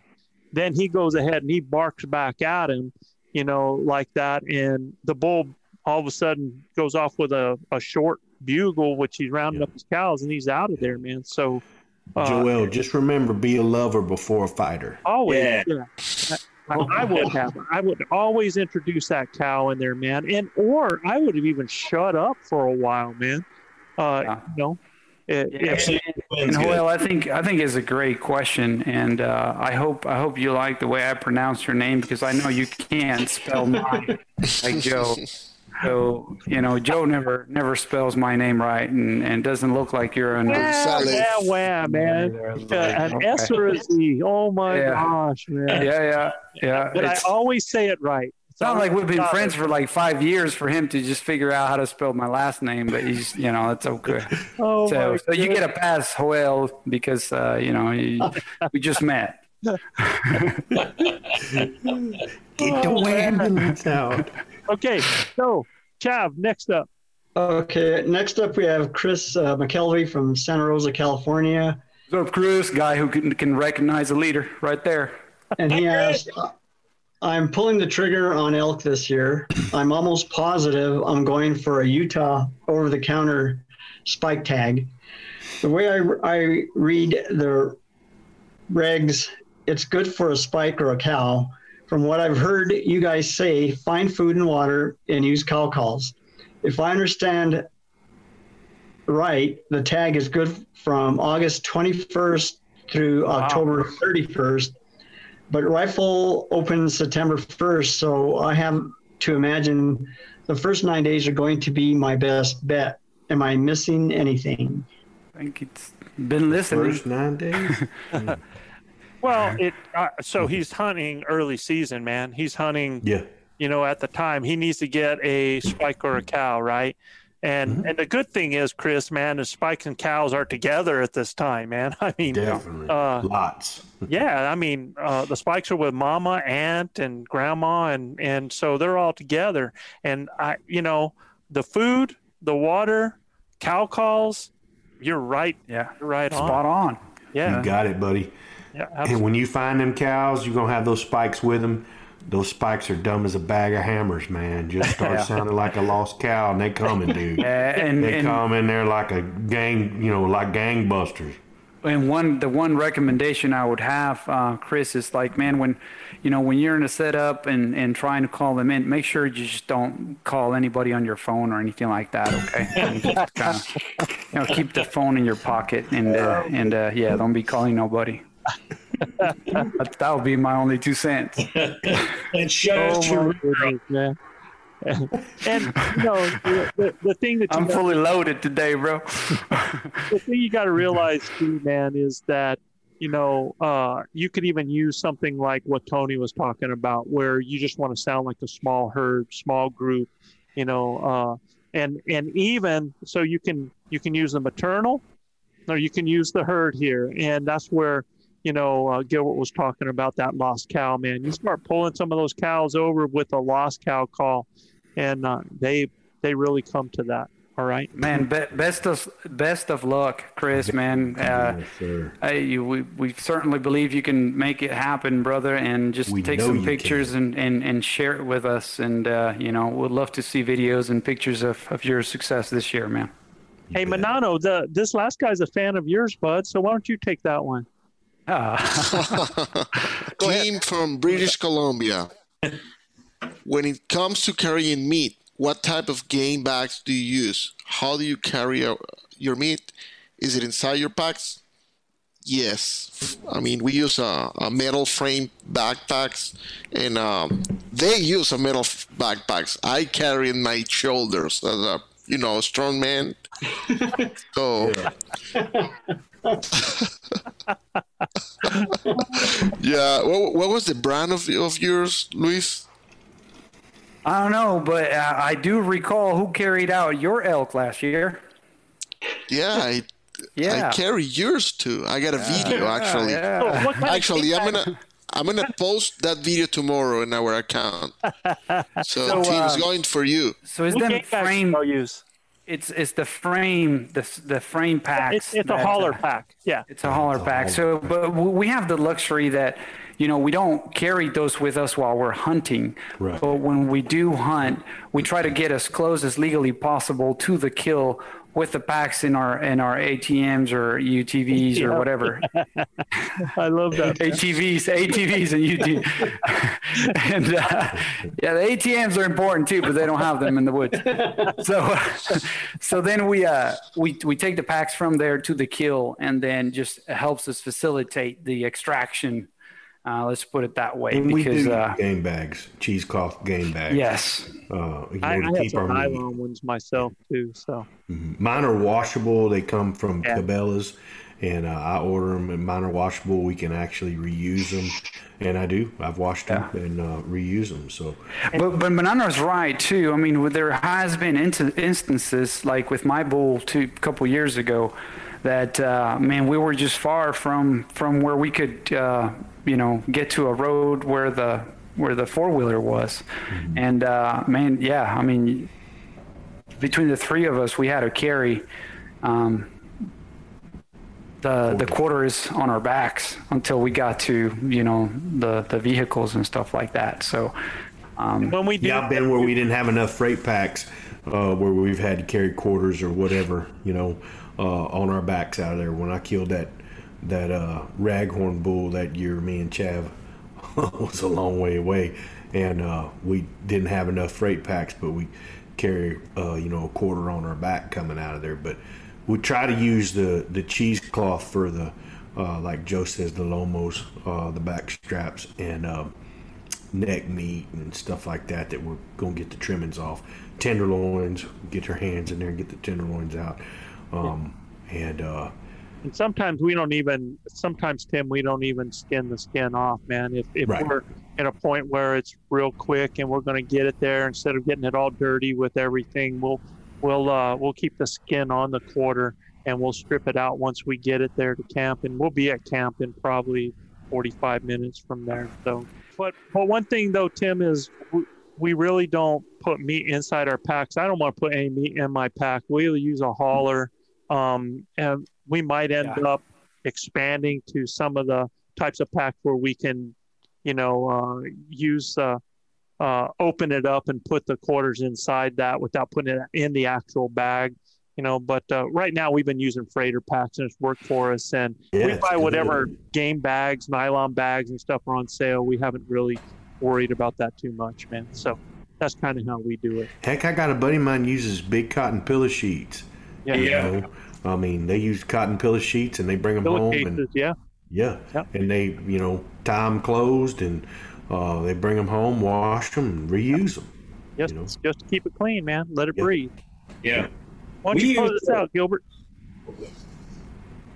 Yeah, man, it's been an amazing night. All always cool to get everybody together and talk about the differences between the two subspecies, Rosies and Rockies. Uh, been so good to have our buddy and Mr. Tony uh, with us tonight. And uh, if you like what we're doing, please subscribe, rate, and review us. You got to go to Apple Podcast or iTunes to review us, and you can check out more elk hunting content at elkbros.com. And just a reminder, if you or any of our listeners out there would like our your questions answered on our show, just send your questions to info at elkbros.com. That's I-N-F-O at elkbros.com. Tony, we really want to thank you for joining us at Elk Camp tonight. Appreciate it, man. It was fun. You guys are a hoot. I love it. we appreciate you being with us. Guys, like we say here in Texas, husbands kiss your wives, wives kiss your husbands. Hug your babies, keep your broad head sharp and your powder dry. And we'll see you next week right here on Blue Collar Elk Hunting. And for all of our grinders out there, here is just some really badass music from our brother Tony Win- Wintrip to close us out. Appreciate you guys. guys. Good night, everybody. Hit it, Tony. Thank you, Tony. Song's called Bull Down.